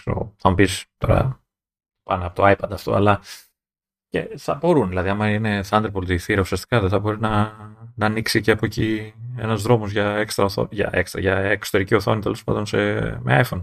Νομίζω δεν έχει υποστήριξη το OS. Ναι, εντάξει. Δηλαδή το ότι θεωρητικά γίνεται, ναι, αλλά ξέρω εγώ, και δεν ξέρω πόσο καημός ήταν αυτός. Να σου πω την αλήθεια, δεν ξέρω για. Εντάξει, σίγουρα θα υπάρχουν κατηγορίες χρηστών που θέλουν ενσύρματη μεταφορά δεδομένων, έτσι, αλλά νομίζω. Καλά, αυτό σίγουρα. Άμα τραβάς βίντεο και σε ποιότητα της προκοπής με τα Pro, καταλήγεις με κάτι αρχεία που είναι τούβλα. Δεν γίνεται να περιμένεις με USB 2. Και καλό είναι να μην είναι μονόδρομο στο airdrop. Δηλαδή, το airdrop είναι μια χαρά, είναι super. Αλλά καλό είναι να έχουμε και κάτι άλλο ακόμη πιο γρήγορα, γιατί τα 20 Gigabit είναι κάτι που δεν πιάνει το airdrop. Εντάξει. Και υπάρχουν και στιγμές που θες να μεταφέρεις σε PC τα αρχεία σου, έτσι, που δεν έχει airdrop. Ισχύει. Τώρα θα δούμε τι θα παίξει εκεί πέρα, έτσι. Θα δούμε. Τα λοιπά, εντάξει, τώρα για wireless charging και τα συναφή και καλώδια σε τι χρώματα και ιστορίες είναι πράγματα που ισχύουν και στα 15 για τα βανίλα. Μιας και λέμε όμως για την περίπτωση τώρα με τα καλώδια. Γενικά μην περιμένετε, επειδή το φαντάζομαι αυτό θα γίνει. Άμα βγει και υποστηρίζει, ξέρω εγώ, και είναι θύρα Thunderbolt στην ουσία, κάποιου τύπου, 3 ή 4, και το καλώδιο μέσα είναι γιούχου, και γιατί δεν βάζει μέσα το καλώδιο κτλ. Εκεί θα ήθελα να παραπέμψω τους πάντες στο να συνειδητοποιήσουν πόσο κάνουν τα καλώδια Thunderbolt. Ναι, είναι ένας λόγος που δεν έχω πάρει ποτέ. Πάντα ήθελα να έχω ένα. Ναι, και δεν είναι σοβαρό να περιμένετε μετά από την Apple να το βάλουμε στο πακέτο κτλ. Απλά θα λέτε πάλι καλά που έκανε το σαπάκι αντί για 1,5 μέτρα. Αυτό θα λέτε. Απλά πράγματα. Τώρα για τις κάμερες, σχετικό το ότι έχει νόημα να περιμένουμε σε κάθε μπάντα. Αυτό που ακούγεται όμως πιο συγκεκριμένα για φέτος είναι μια φημολογία που κρατάει χρόνια έτσι κι αλλιώς, και καλά το λεγόμενο periscope lens. Για περισσότερο οπτικό zoom. Με αυτό το ύφος θα το λέω, γιατί Δεν μπορώ να το πάρω σοβαρά, ούτως ή άλλως. Εκτός αν κινείται. Αν κινείται, μπρος-πίσω ο αισθητήρας, καλώς. Αλλά τι εστί periscope lens. Η λογική είναι ότι για να φέρουμε κάτι πιο κοντά, πρέπει να πάμε πιο μακριά από το φακό τον αισθητήρα. Αυτό θέλει χώρο. Από μια απόσταση και πέρα, όπως αντιλαμβάνεστε, ο αισθητήρας, κάνοντας όπισθεν, θα βγει από το τηλέφωνο. Το οποίο δεν είναι πολύ πρακτικό. Α, αυτό δεν σημαίνει περισκόπιο όμως, όλα στα υποβρύχια που πετάγεται το τσουνί έξω και βλέπουν έξω. Όχι, σε αυτή την περίπτωση δεν σημαίνει αυτό, δεν θα πετάγεται τίποτα έξω. Α, τότε θα απογοητευτεί πολλοί κόσμος, πιστεύω. Γιατί όλοι θα περιμένουν. Θα περιμένουν να το πάρουν το καλοκαίρι στην παραλία, να είναι αυτοί από κάτω με το τηλέφωνο, να πετάει το τσουτσούνι και να κοιτάζουν γύρω-γύρω. Αυτό θα περιμένουν. Όχι, όχι, είμαι σίγουρος θα περιμένουν να είναι τύπου SLR, ξέρεις, ο πακός να μεγαλώνει και να μικραίνει. Όχι, όχι. Αυτό που θα γίνει στην ουσία είναι ότι συνήθως είναι ο φακός και ακριβώς από πίσω, στην όποια απόσταση τέλος πάντων, είναι ο αισθητήρας. Δηλαδή, άμα κοιτάξεις στο κέντρο του φακού, αυτό που στην ουσία βλέπεις από πίσω είναι ο αισθητήρας. Να. Σε τέτοιες εφαρμογές περισκοπικών φακών, αυτό που συμβαίνει είναι ότι εκεί που κανονικά ήταν ο αισθητήρας από πίσω είναι ένα πρίσμα. Καθρεφτάκι δηλαδή, ας το πούμε. Τώρα γίνεται με καθρέφτη, αλλά κανονικά θέλει πρισματάκι αυτό για να είναι. Okay. Αλλά τέλος πάντων, δέχεται λοιπόν το φως που έρχεται από το φακό και του αλλάζει γωνία. Και στην ουσία λοιπόν ο αισθητήρας πλέον είναι με άλλο προσανατολισμό σε άλλο σημείο για να καταφέρει η συνολική διαδρομή που κάνει το φως μεταξύ φακού και αισθητήρα να είναι αυτή που θέλουμε ώστε να πετύχουμε την ανάλογη εστιακή απόσταση, που σημαίνει έρχεται πιο κοντά το πράγμα. Okay. Και στην ουσία θα κάνει γωνία, ρε παιδί μου. Το φως. Άρα αν παίξει τέτοιος φακός θα περιμένουμε μεγαλύτερα επί. Ελπίζω να σας περιμένει κάποιο πι για να περπατάτε. Ρε παιδί μου, να καταλάβω τώρα με τους όρους που αυτήξω. Δηλαδή έχουμε μισό, ένα, δύο, έτσι ναι. Αυτά δεν έχουμε. Έχουμε και τέτοιο. Έχουμε και καλά, έχουμε και τρία. Έχουμε και τρία. Να. Θα δούμε κάτι παραπάνω physically, δηλαδή λόγω της απόστασης θα είναι πιο... Μα γι' αυτό το κάνεις. Γιατί άμα έλεγες είμαι εντάξει... Άρα... αν το ζήτημα ήταν ότι εντάξει είμαστε με το... ξέρω εγώ, ο Θεός να το κάνει 3 επί, γιατί να το προσπαθήσεις αλλιώς. Γι' αυτό το κάνεις. Για να πεις κάποιο μεγαλύτερο νούμερο. Άρα θεωρητικά το 3 επί θα παραμείνει 3 επί γιατί είναι άλλο πράγμα και θα τα φέρνει πιο κοντά λόγω του periscope lens. Όχι, μα όταν το κάνεις αυτό τότε αλλάζει και το νούμερο. Γιατί είναι άλλη εστιακή απόσταση, άρα τότε... Ως συνήθως πρέπει να εξηγήσω ότι το πόσο επί υπολογίζεται με βάση το πόσο επί δεν είναι ο στάνταρ φακός. Οπότε, άμα αλλάξει ο στάνταρ φακός και αισθητήρας, αλλάζει με τη μία ο υπολογισμός, ακόμη και αν ο άλλος που είναι πιο τηλεφακός, το Θεός να τον κάνει, μείνει εκεί που ήταν. Δηλαδή, πώς να το πω. Και καλά έχουμε τον αισθητήρα που, ας το πούμε, είναι το 1. Έτσι. Είναι το 1 επί. Αν τον πειράξουμε αυτόν τον αισθητήρα και τον κάνουμε πιο ευρυγόνιο ακόμα, τότε ο άλλος αισθητήρας που έχουμε με το φακό και το λέγαμε 3 επί θα γίνει πιο επί. Χωρίς να τον αλλάξουμε καθόλου. Χωρίς τίποτα. Γιατί είναι θέμα υπολογισμού. Γι' αυτό δεν γουστάρω αυτές τις αηδίες. Γιατί δεν σημαίνει τίποτα συγκεκριμένο. Δεν σημαίνει τίποτα συγκεκριμένο. Να το πω αλλιώς. Πες ότι εσύ είσαι τέλος πάντων πώς να το φτάσουμε αυτό να το... Λοιπόν, έχεις ένα παιδάκι μικρό με ύψος 60 πόντους και εσύ είσαι ένα 80. Άρα αυτή τη στιγμή έχεις τριπλάσιο τέτοιο ύψος από το παιδάκι. Καθώς το παιδάκι μεγαλώνει, εσύ μένεις στο ίδιο ύψος. Αλλά δεν είσαι πλέον 3 επί. Γιατί ψηλώνει το παιδάκι. Αυτό δεν σημαίνει ότι εσύ έγινες καλύτερος ή χειρότερος. Το ίδιο χάλια ήσουν πριν, το ίδιο χάλια ήσουν και τώρα. Δεν θα το πάρω προσωπικά. Γιατί είναι καλή αναλογία. Είναι ακριβώς το ίδιο πράγμα. Δεν έχει αλλάξει τίποτα. Γι' αυτό τα τόσο επί είναι nonsense. Δηλαδή, ωραία. Ο περισκοπικός φακός θα είναι ο 1. Όχι, δεν το κάνεις αυτό το πράγμα. Θες έναν φακό που να είναι, και έναν αισθητήρα που να εξακολουθεί να είναι σόι. Όταν αρχίσεις και κάνεις τέτοιες ταρζανιές, είναι πιο δύσκολο να καταλήξεις σε καλή ποιότητα εικόνας. Άρα. Τι άρα, στην ουσία αυτός ο φακός και καλά με το ο περισκοπικός θα πάρει τη θέση του υπάρχοντος τηλεφακού. Άρα θα έχουμε εκεί αλλαγή, ας πούμε. Να. Και υποθέτω ότι όσο μεγαλύτερη είναι η απόσταση του αισθητήρα από το φακό, τόσο καλύτερα, τόσο πιο κοντά τα φέρνει. Είναι ναι, αυτό. Έτσι πάει, έτσι πάει. Άρα να περιμένουμε ότι ο αισθητήρας θα είναι δίπλα στη θύρα φόρτισης. Σιγά, όχι, τρελέ. Ή θα το αφήσουν για το επόμενο. Θα κατεβαίνει κάτω στο κάτω στο. Ναι, και θα πούνε ας πετσοκόψουμε την μπαταρία, ας σκίσουμε τη μητρική, ας τα κάνουμε όλα, γιατί θέλουμε να παίρνουμε τη διπλανή χώρα φωτογραφία. Εντάξει. Εμπράκτος τώρα, θα δει ένας νορμάλ χρήστης, όχι εσύ, διαφορά στην εικόνα, στη φωτογραφία του με ένα τέτοιο φακό, όταν θα ζουμάρει? Αυτό μόνο, έτσι. Σαν ποιότητα όμως θα έχει λιγότερο θόρυβο, λιγότερο κάτι, καλύτερο κάτι άλλο. Αυτό εξαρτάται από το τι κόμπο θα κάνουν με τον αισθητήρα και τα κρίσταλα. Τέλος πάντων, τα κρίσταλα, τα περισσότερα πλαστικά είναι, αλλά τέλος πάντων του φακού. Όλο αυτό πηγαίνει κοστούμι. Αλλά αυτό που είναι σίγουρο είναι ότι αν πούμε ότι κρατάμε τα πράγματα σταθερά, δεν πειράζουμε το φακό, κρατάμε το φακό που έχουμε. Και δεν πειράζουμε τον αισθητήρα, κρατάμε τον αισθητήρα που έχουμε. Απλά φροντίζουμε να κάνει ταξίδι το φως. Το αποτέλεσμα με τα υπόλοιπα σταθερά είναι χειρότερο. Χειρότερο, οκ. Okay. Είναι χειρότερο. Σε τέτοιου είδους τσαχπινιές είναι χειρότερο. Αν όμως εσύ βάλεις έναν αισθητήρα που είναι πιο ευαίσθητος στο φως, μπορείς να καλύψεις τη διαφορά, ξέρω εγώ. Αυτό βέβαια σημαίνει ότι θα είναι πιο ακριβώς και αισθητήρας. Υποθέτω ότι η Apple δεν θέλει το χειρότερο, έτσι, άρα θα έχει σκεφτεί. Μιας και το είπαμε αυτό, ναι, ξέχασα πριν που έλεγα ποια είναι τα πιο ακριβά πράγματα στα τηλέφωνα. Είναι και οι κάμερες. Οπότε αυτό που σου λέω, δηλαδή, από όσο ξέρουμε, η Apple δεν θέλει χειρότερο. Έτσι, ειδικά στους φακούς, στις κάμερες γενικά.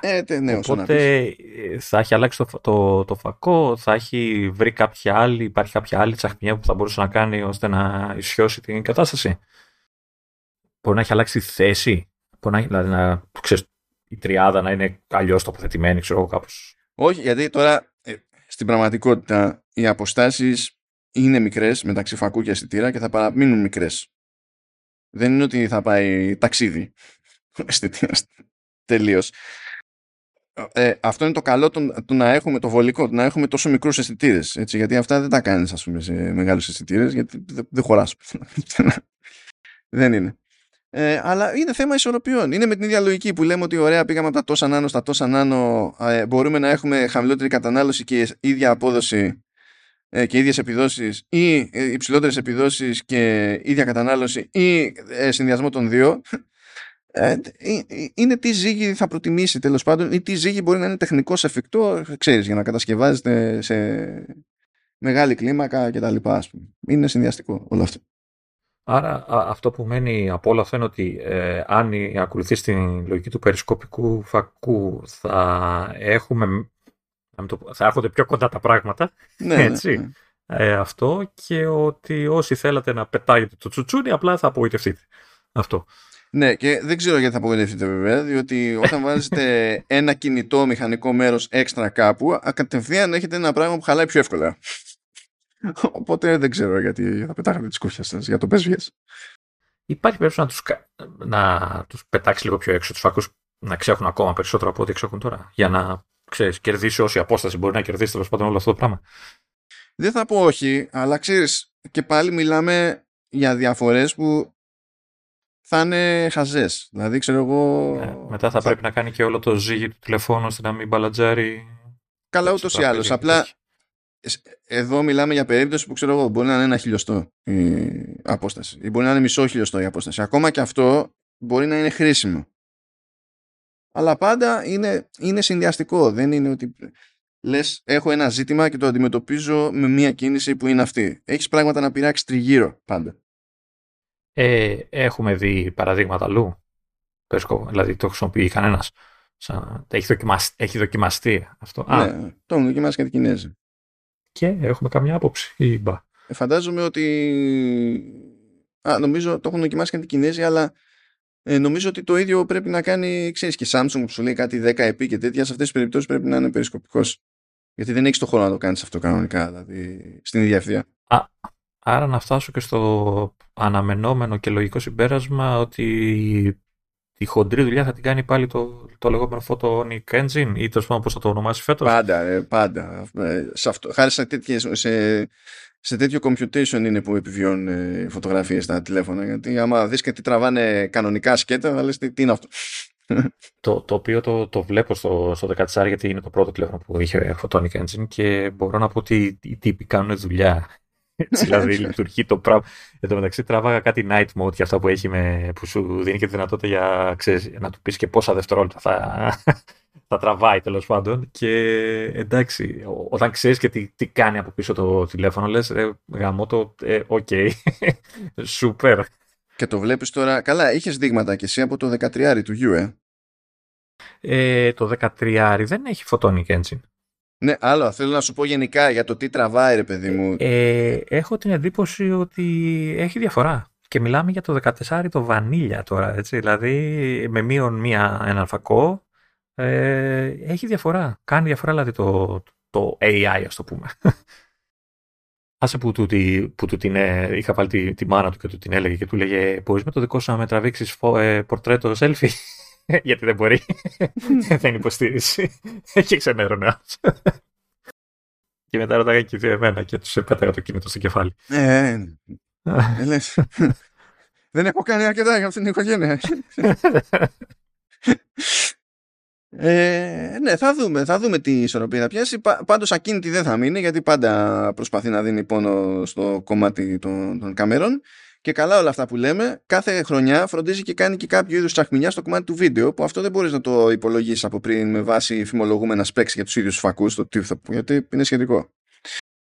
Πάντως αυτό που σίγουρα μπορούμε να περιμένουμε είναι ότι δεν πρόκειται να μπει στο παιχνιδάκι των υπολείπων με 1000 επί και 400.000 επί zoom και τέτοια, έτσι που κάνουν όλοι οι άλλοι. Ναι, δεν έχει νόημα αυτό, γιατί αυτό είναι ξεκάθαρα, δηλαδή πιάνεις το ό,τι πιο τίλε έχεις σε φακό όντως.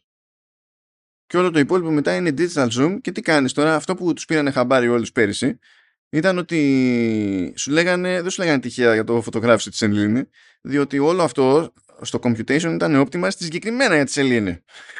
Να. Αυτό δεν σημαίνει ότι δεν μπορείς να τραβήξεις αλλιώς και τα λοιπά, αλλά δεν είναι, παιδιά, είναι γενικά το ψηφιακό zoom είναι κάτι που καλό είναι να αποφεύγουμε. Το ψηφιακό zoom είναι λύση ανάγκης. Τραβήξτε κανονικά και κάντε μετά ό,τι crop σας γουστάρει. Same difference. Τέλος πάντων. Τσάπα μιλάω, το ξέρω. Αλλά τι να γίνει. Λοιπόν, θα αλλάξει, λέει, επίσης το LiDAR στα Pro. Το οποίο νομίζω δεν έχει ξαναλλάξει από τότε που πρωτομπήκε στα 12. Mm-hmm. Και ναι, προφανώς τώρα λέει θα είναι τέτοιο. Θα είναι πιο οικονομικό σε κατανάλωση και τα λοιπά, or whatever, και θα δούμε. Ή μπορεί να είναι πιο γρήγορο, όποιος ξέρει, ό,τι να είναι. Τώρα, για μένα θα έχεις ζουμί η φάση με τον Α17 που θα είναι μόνος στα Pro. Ήδη εντάξει, ναι, προφανώς πλέον θα έχει νεότερους πυρήνες, θα κερδίσουμε από εκεί ό,τι θα κερδίσουμε σε single και multi. Μπράβο, πάρα πολύ ωραία, σου ξεμούξου μανταλάκια. Θα είναι πιο τέτοιο, θα τραβάει λίγο το ρεύμα στον ίδιο φόρτο, γιατί 3 νάνο και τα λοιπά. Κάτι μου λέει ότι το 90% του τσιπακίου θα είναι neural engine. Μην πω και παραπάνω. Δεν ξέρω, γιατί είναι τέτοιο, πιάνουν πάντα, η GPU πιάνει πολύ χώρο. Οι πυρήνες της GPU είναι πάντα μεγάλοι, οπότε πιάνουν πολύ πράγμα. Εκεί έχω να δω, για την GPU είναι που έχω μια απορία. Όχι μόνο για το τι θα γίνει με πυρήνες, γιατί και πάλι ακούγεται ότι θα έχει ένα πυρήνα παραπάνω σε σχέση με τον 16. Δηλαδή ο 16 είχε 5 αντί για 4 που είχε, ξέρω εγώ, ο 16 λέω, sorry. Τα έχουμε κάνει τώρα έτσι που τα έχει κάνει και η Apple. Όταν πρώτο βγήκε ο 15 ήταν με 4 πυρήνες, αλλά αν έπαιρνες Pro και Pro Max ήταν με 5 πυρήνες GPU. Στα 14 τα βανίλα έβαλε αυτόν με τους 5 πυρήνες. Το πιο τροφαντό. Το έλεγε πέρυσι κιόλας. Ότι ήταν αυτός που είχαμε στο 13 Pro κτλ. Okay. Τώρα, ο 16 που ήταν στα 14 Pro θα πάει στα 15. Okay. Και θα έχουμε τον 17. Αν έχει ο 17 λοιπόν ένα πυρήνα παραπάνω σχέση με το 16, αντί να έχει 5 πυρήνες CPU θα έχει 6 πυρήνες CPU. Το ζήτημα μου δεν είναι αυτό. που είναι nice to have, γιατί να πας από 5 σε 6, ακόμα και να μην έχει γίνει πια αποδοτικός ο κάθε πυρήνας, πάλι σε ποσοστό, ξέρεις, θα έχεις μία μελιτέα βελτίωση. Άσε που θα στηρίζει και την μεγάλη ανάπτυξη και στήριξη του gaming από την Apple το τελευταίο καιρό. Καλά, εντάξει. Μούμπλε και τέτοια. Ναι.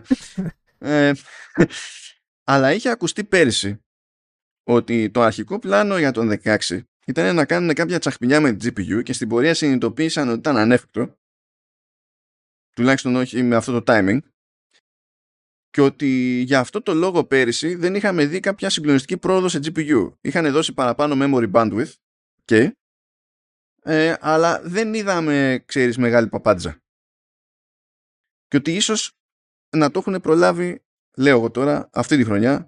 Γιατί πώς να σου πω, όταν ξεκινάς με την ελπίδα ότι θα το προλάβεις για το 22 και στην πορεία βλέπεις ότι δεν, αυτό σημαίνει ότι δεν χρειάζονταν μάλλον 4 χρόνια παραπάνω και ότι 1 χρόνο αργότερα παίζει να το προλάβεις. Εκεί θέλω να δω αν θα κάνουν κάτι τσαχπίνικο. Τώρα από εδώ και πέρα, εντάξει, λέει Wi-Fi 6 και τα λοιπά, μπράβο, κομπλεόλα και τα συναφή. Άγνωστο το τι θα γίνει με 5G, γενικά και στα Vanilla και στα Pro. Άγνωστο τι θα γίνει με 5G από την άποψη ότι εμείς εδώ στην Ευρώπη, έτσι κι αλλιώς, όσα χρόνια βγαίνουν iPhone με 5G, δεν έχουμε το λεγόμενο microwave. MMWave μάλλον. Που microwave είναι, αλλά MMWave. Δεν ξέρω αν θα αλλάξει αυτό, αν μας είναι ποτέ γραφτό να αλλάξει, αλλά τέλος πάντων, okay. Και τα κερασάκια στην τούρτα είναι ότι αυτή τη φορά ακούγεται ότι θα ανέβει η τιμή στα Pro. Τα πονταρίσματα λένε 100 με $200. Δυσκολεύομαι να πιστέψω ότι το άλμα θα είναι με τιμή 200, άμα είναι να το κάνει. Θα δούμε τι θα παιχτεί. Επίσης λέει ότι ίσως έχει προλάβει να έχει πειράξει τον εσωτερικό σχεδιασμό η Apple και στα Pro πλέον, ώστε να είναι και για την ίδια και για τους τρίτους πιο εύκολες οι επισκευές. Ευρώπη μου μυρίζει αυτό. Καλά, αυτό είναι γενικότερο τώρα, γιατί ισχύει και για την Αμερική και τα λοιπά. Είναι, εντάξει. Αλλά αυτό το έχει κάνει ήδη στα 14 και 14 Plus. Ξεκίνησε από εκεί. Αλλά δεν είχε κάνει το βήμα το αντίστοιχο στα Pro, τα 14 Pro και Pro Max. Ακούγεται ότι 1 χρόνο μετά θα έχει καταφέρει τέλος πάντων κάπως να βελτιώσει την κατάστα εκεί πέρα. Και νομίζω ότι that's that. Κάτι λέγανε και για ότι θα έχουμε πάλι πρόβλημα καθυστερήσεων και τέτοια, αλλά μετά το μαζέψαν και αυτό και τελικά δεν θα έχει κάτι τέτοια, λέτε. Αυτά είναι τώρα too much effort, γιατί και άλλες φορές, ας πούμε, και άλλες χρονιές είχε διαφορετική ημερομηνία λανσαρίσματος το Vanilla από το Pro. Έχει ξανατύχει αυτό. Και συνήθως αυτό σημαίνει ότι μπορεί να έχουν 2 ή 3 εβδομάδες διαφορά. Και νομίζω ότι η χειρότερη φάση ήταν με τα 12 που είχαν καταλήξει και βγήκαν Νοέμβριο, ξέρω εγώ, εδώ πέρα. Δηλαδή, περίμενα κιόλας μετά, είχα παραγγείλει από την αρχή και μου ήρθε Δεκέμβριο και ήταν ό,τι να είναι. Δεν. Εντάξει. Τώρα αυτό. Και that's pretty much it. Ως συνήθως, το ζήτημα είναι ο συνδυασμός software και chipset και καμερών και τα λοιπά, που το τι έχει σκεφτεί και πόσο το έχει σκεφτεί και πώς της έχει βγει, δεν προκύπτει, δεν είναι κάτι που βγαίνει ως συμπέρασμα κοιτώντας specs που, ξέρω εγώ, έχουν διαρρεύσει εδώ και εκεί. Άγνωστο. Άγνωστο. Θα δούμε. Για τη φάση, υπό άλλες συνθήκες, θα την έκανα την τσαχπινιά. Μόνο και μόνο για το τιτάνιο. Αλλά δεν είναι η χρονιά, γιατί είπαμε, έχουμε πλάνο για την άνοιξη να ματώσουμε πολλαπλάσια μάλλον. Okay. Γιατί εκεί που την υπολογίζω την τιμή για το MacBook Pro θα είναι 3 iPhone Pro Max, δεν θα είναι. Οπότε υπάρχουν κάποια προβλήματα σε αυτό το επίπεδο, πιστεύω. Αυτά, όντως. Τώρα θα δούμε τι άλλο θα φυτρώσει τελευταία στιγμή το επόμενο διάστημα, την επόμενη εβδομάδα, και θα καλύψουμε το τι είναι. Τώρα, ως συνήθως, είπαμε, το event είναι 12 Σεπτεμβρίου. Θα είναι μαγνητοσκοπημένο μεν, αλλά θα έχουν κληθεί και άτομα εκεί μετά για hands-on κτλ. Εντάξει. Είναι 8 ώρα Ελλάδος. Μπορείτε να το δείτε στις κλασικές πηγές, θα είναι και στο YouTube, θα είναι και στο... Λογικά θα είναι και στο developer app της Apple, θα είναι και από το website της Apple, θα... λογικά θα είναι και στο TV app, τέλος πάντων θα δούμε εκεί πέρα τι θα είναι. Η φάση είναι η μέρα Τρίτη, που σημαίνει ότι θα βελάξουμε για την ελπίδα να ηχογραφήσουμε Τετάρτη, και άμα δεν βγει και παίξει μούτσα θα ηχογραφήσουμε Πέμπτη, θα δούμε. Αυτό είναι για το μεθεπόμενο επεισόδιο. Το επόμενο επεισόδιο αισθάνεται ασφαλές στην τοποθεσία something. Είναι, το έχουμε. Περίμενε, γιατί ξεκινάει και το μαγαζί, οπότε ξέρεις, όλα είναι δυνατά. Εντάξει, άλλο αυτό ρε παιδί μου. Απλά νομίζω ότι δεν υπάρχει σύγκριση με το ξαφνικά πρέπει να καταλάβω τι είπαν όντως, και αυτά που είπαν on stage και μετά είναι άλλα τόσα που δεν είπαν on stage αλλά έρχονται κατόπιν εορτής Μεσολαμίας. Δηλαδή δεν έχει τον ίδιο βαθμό δυσκολίας. Είναι θέμα προγράμματος. Εκεί πέρα. Εντάξει. Και πιστεύω κομπλέ μπορούμε να σας αφήκουμε. Οκ. Αφήστε μας. Πώς, γιατί σε βλέπω λίγο διστακτικό. Όχι. Α, εντάξει. Όχι. Απλά και εγώ μετράω τα μπικικίγια και δεν βγαίνουν πάλι. Γιατί εγώ τα θέλω όλα, είπα. Έτσι. Εσύ θες ένα. Έτσι όπως τα έχεις κάνει, είναι εντάξει, τελείως. Θες ένα και καλό. Εγώ θέλω πολλά και αρκετά καλά. Δηλαδή πάλι καλά που έχεις και το Mac Mini. Πάλι καλά. Ναι, τώρα θα αλλάξω και αυτό τώρα. Κοίτα, άμα μου κάνουν καμιά μπούρδα και μου βγάλουν σε φυσιολογική με εισαγωγικά έλεξη τιμή κανένα iMac 27 συν προς τα πάνω, είμαι που θέλω να κυνηγάω να αλλάξω οθόνη καιρό, έτσι, θα πονέσει αυτό, άμα και χρωματάκια, θα πονέσει πολύ. Αυτό που ξέχασα να μοιραστώ, Λεωνίδα, είναι ότι πλέον είμαι με 300 γραμμή. Yes. 300 down, 30 up, είναι το προβλεπέ στην Ελλάδα. Το ότι το up είναι 10% του down. Α, δεν έχει συμμετρική, έτσι. Είναι τέτοιο. Έχει πλάκα γιατί τους ξέφυγε λίγο το ζύγι και στην πραγματικότητα είναι μια ιδέα πιο πάνω το down, αλλά μικρή απόκληση. Πάντα έτσι γίνεται. Και το app είναι πιο μεγάλη απόκληση. Όχι τεράστια, αλλά είναι πιο ουσιώδης σαν ποσοστό, ρε παιδί μου, η απόκληση. Okay. Δοκίμασα να κάνεις app να δεις αν κάνει αυτά που κάνει εμένα. Καταστροφονται όλα τα άλλα όταν ανεβάζεις. Λοιπόν, το δοκίμασα και θα το δοκιμάσω και σήμερα. For context. Όταν κλείνουμε το call που γράφουμε το CommandOS εδώ με τον Λεωνίδα, μου πετάει τα αρχεία σε φάκελο που έχουμε στο iCloud Drive κτλ. Με το που ξεκινάει η γραμμή του να κάνει upload, καταστρέφεται η κλίση. Το download, τα πάντα ουσιαστικά. Ναι, πίζει τελείως. Τώρα, σε μια δοκιμή που έκανα με FaceTime, εγώ δεν είχα το ίδιο πρόβλημα. Σε μια άλλη δοκιμή που έκανα, δυστυχώς δεν γινόταν αλλιώς, με Facebook Messenger, εκεί κατέρευσε η κλίση. Το θέμα είναι να δεις αν επηρεάζει όλη τη γραμμή, δηλαδή όχι μόνο στις κλίσεις. Γιατί εγώ νομίζω ότι πεθαίνει, ξέρεις, σαν να πεθαίνει το δίκτυο. Τα υπόλοιπα, δηλαδή. Μα στην ουσία αυτό σημαίνει. Ναι, είχα την εντύπωση ότι επηρέασε μέχρι και το σταθερό τηλέφωνο κάποια στιγμή. Περνάει μέσω IP και αυτό πια. Ναι, αυτό είναι τέτοιο. Αυτό είναι, για μένα είναι παρόλα του πώς κουμαντάρει το traffic ο πάροχος. Είναι ένα πρόβλημα που δεν είχα, ας πούμε, με την κατοστάρα που είχα σε VDSL. Δεν ήταν fiber εκεί. Ούτε εγώ. Ούτε εσύ. Και αυτό είναι παρόλα του εκάστοτε ISP. Και έχουμε και διαφορετικούς ISPs. Γι' αυτό σε ρωτάω, για να δούμε αν είναι γενικότερο το φαινόμενο. Ναι, κοίτα, είναι λίγες μέρες. Δηλαδή είναι η μέρα Τετάρτη σήμερα και η εγκατάσταση τελική έγινε τη Δευτέρα. Πρέπει να μαζέψω δεδομένα. Αν όντως, ρε παιδί μου, αυτό έχει μια σταθερότητα στο φαινόμενο και μπορώ να το κάνω να συμβαίνει με συγκεκριμένο τρόπο πάντα, θα αρχίσω τέτοιο, θα το δηλώσω ως πρόβλημα. Που καταλαβαίνω ότι μπορεί να μην είναι. Δηλαδή, όταν έχει ζαβή ρύθμιση ο ISP, δεν είναι και καλά, κάτι χάλασε. Αλλά δεν είναι λογικό αυτό. Σου εύχομαι καλή τύχη. Εντάξει, θα δούμε εκεί πέρα τι θα γίνει.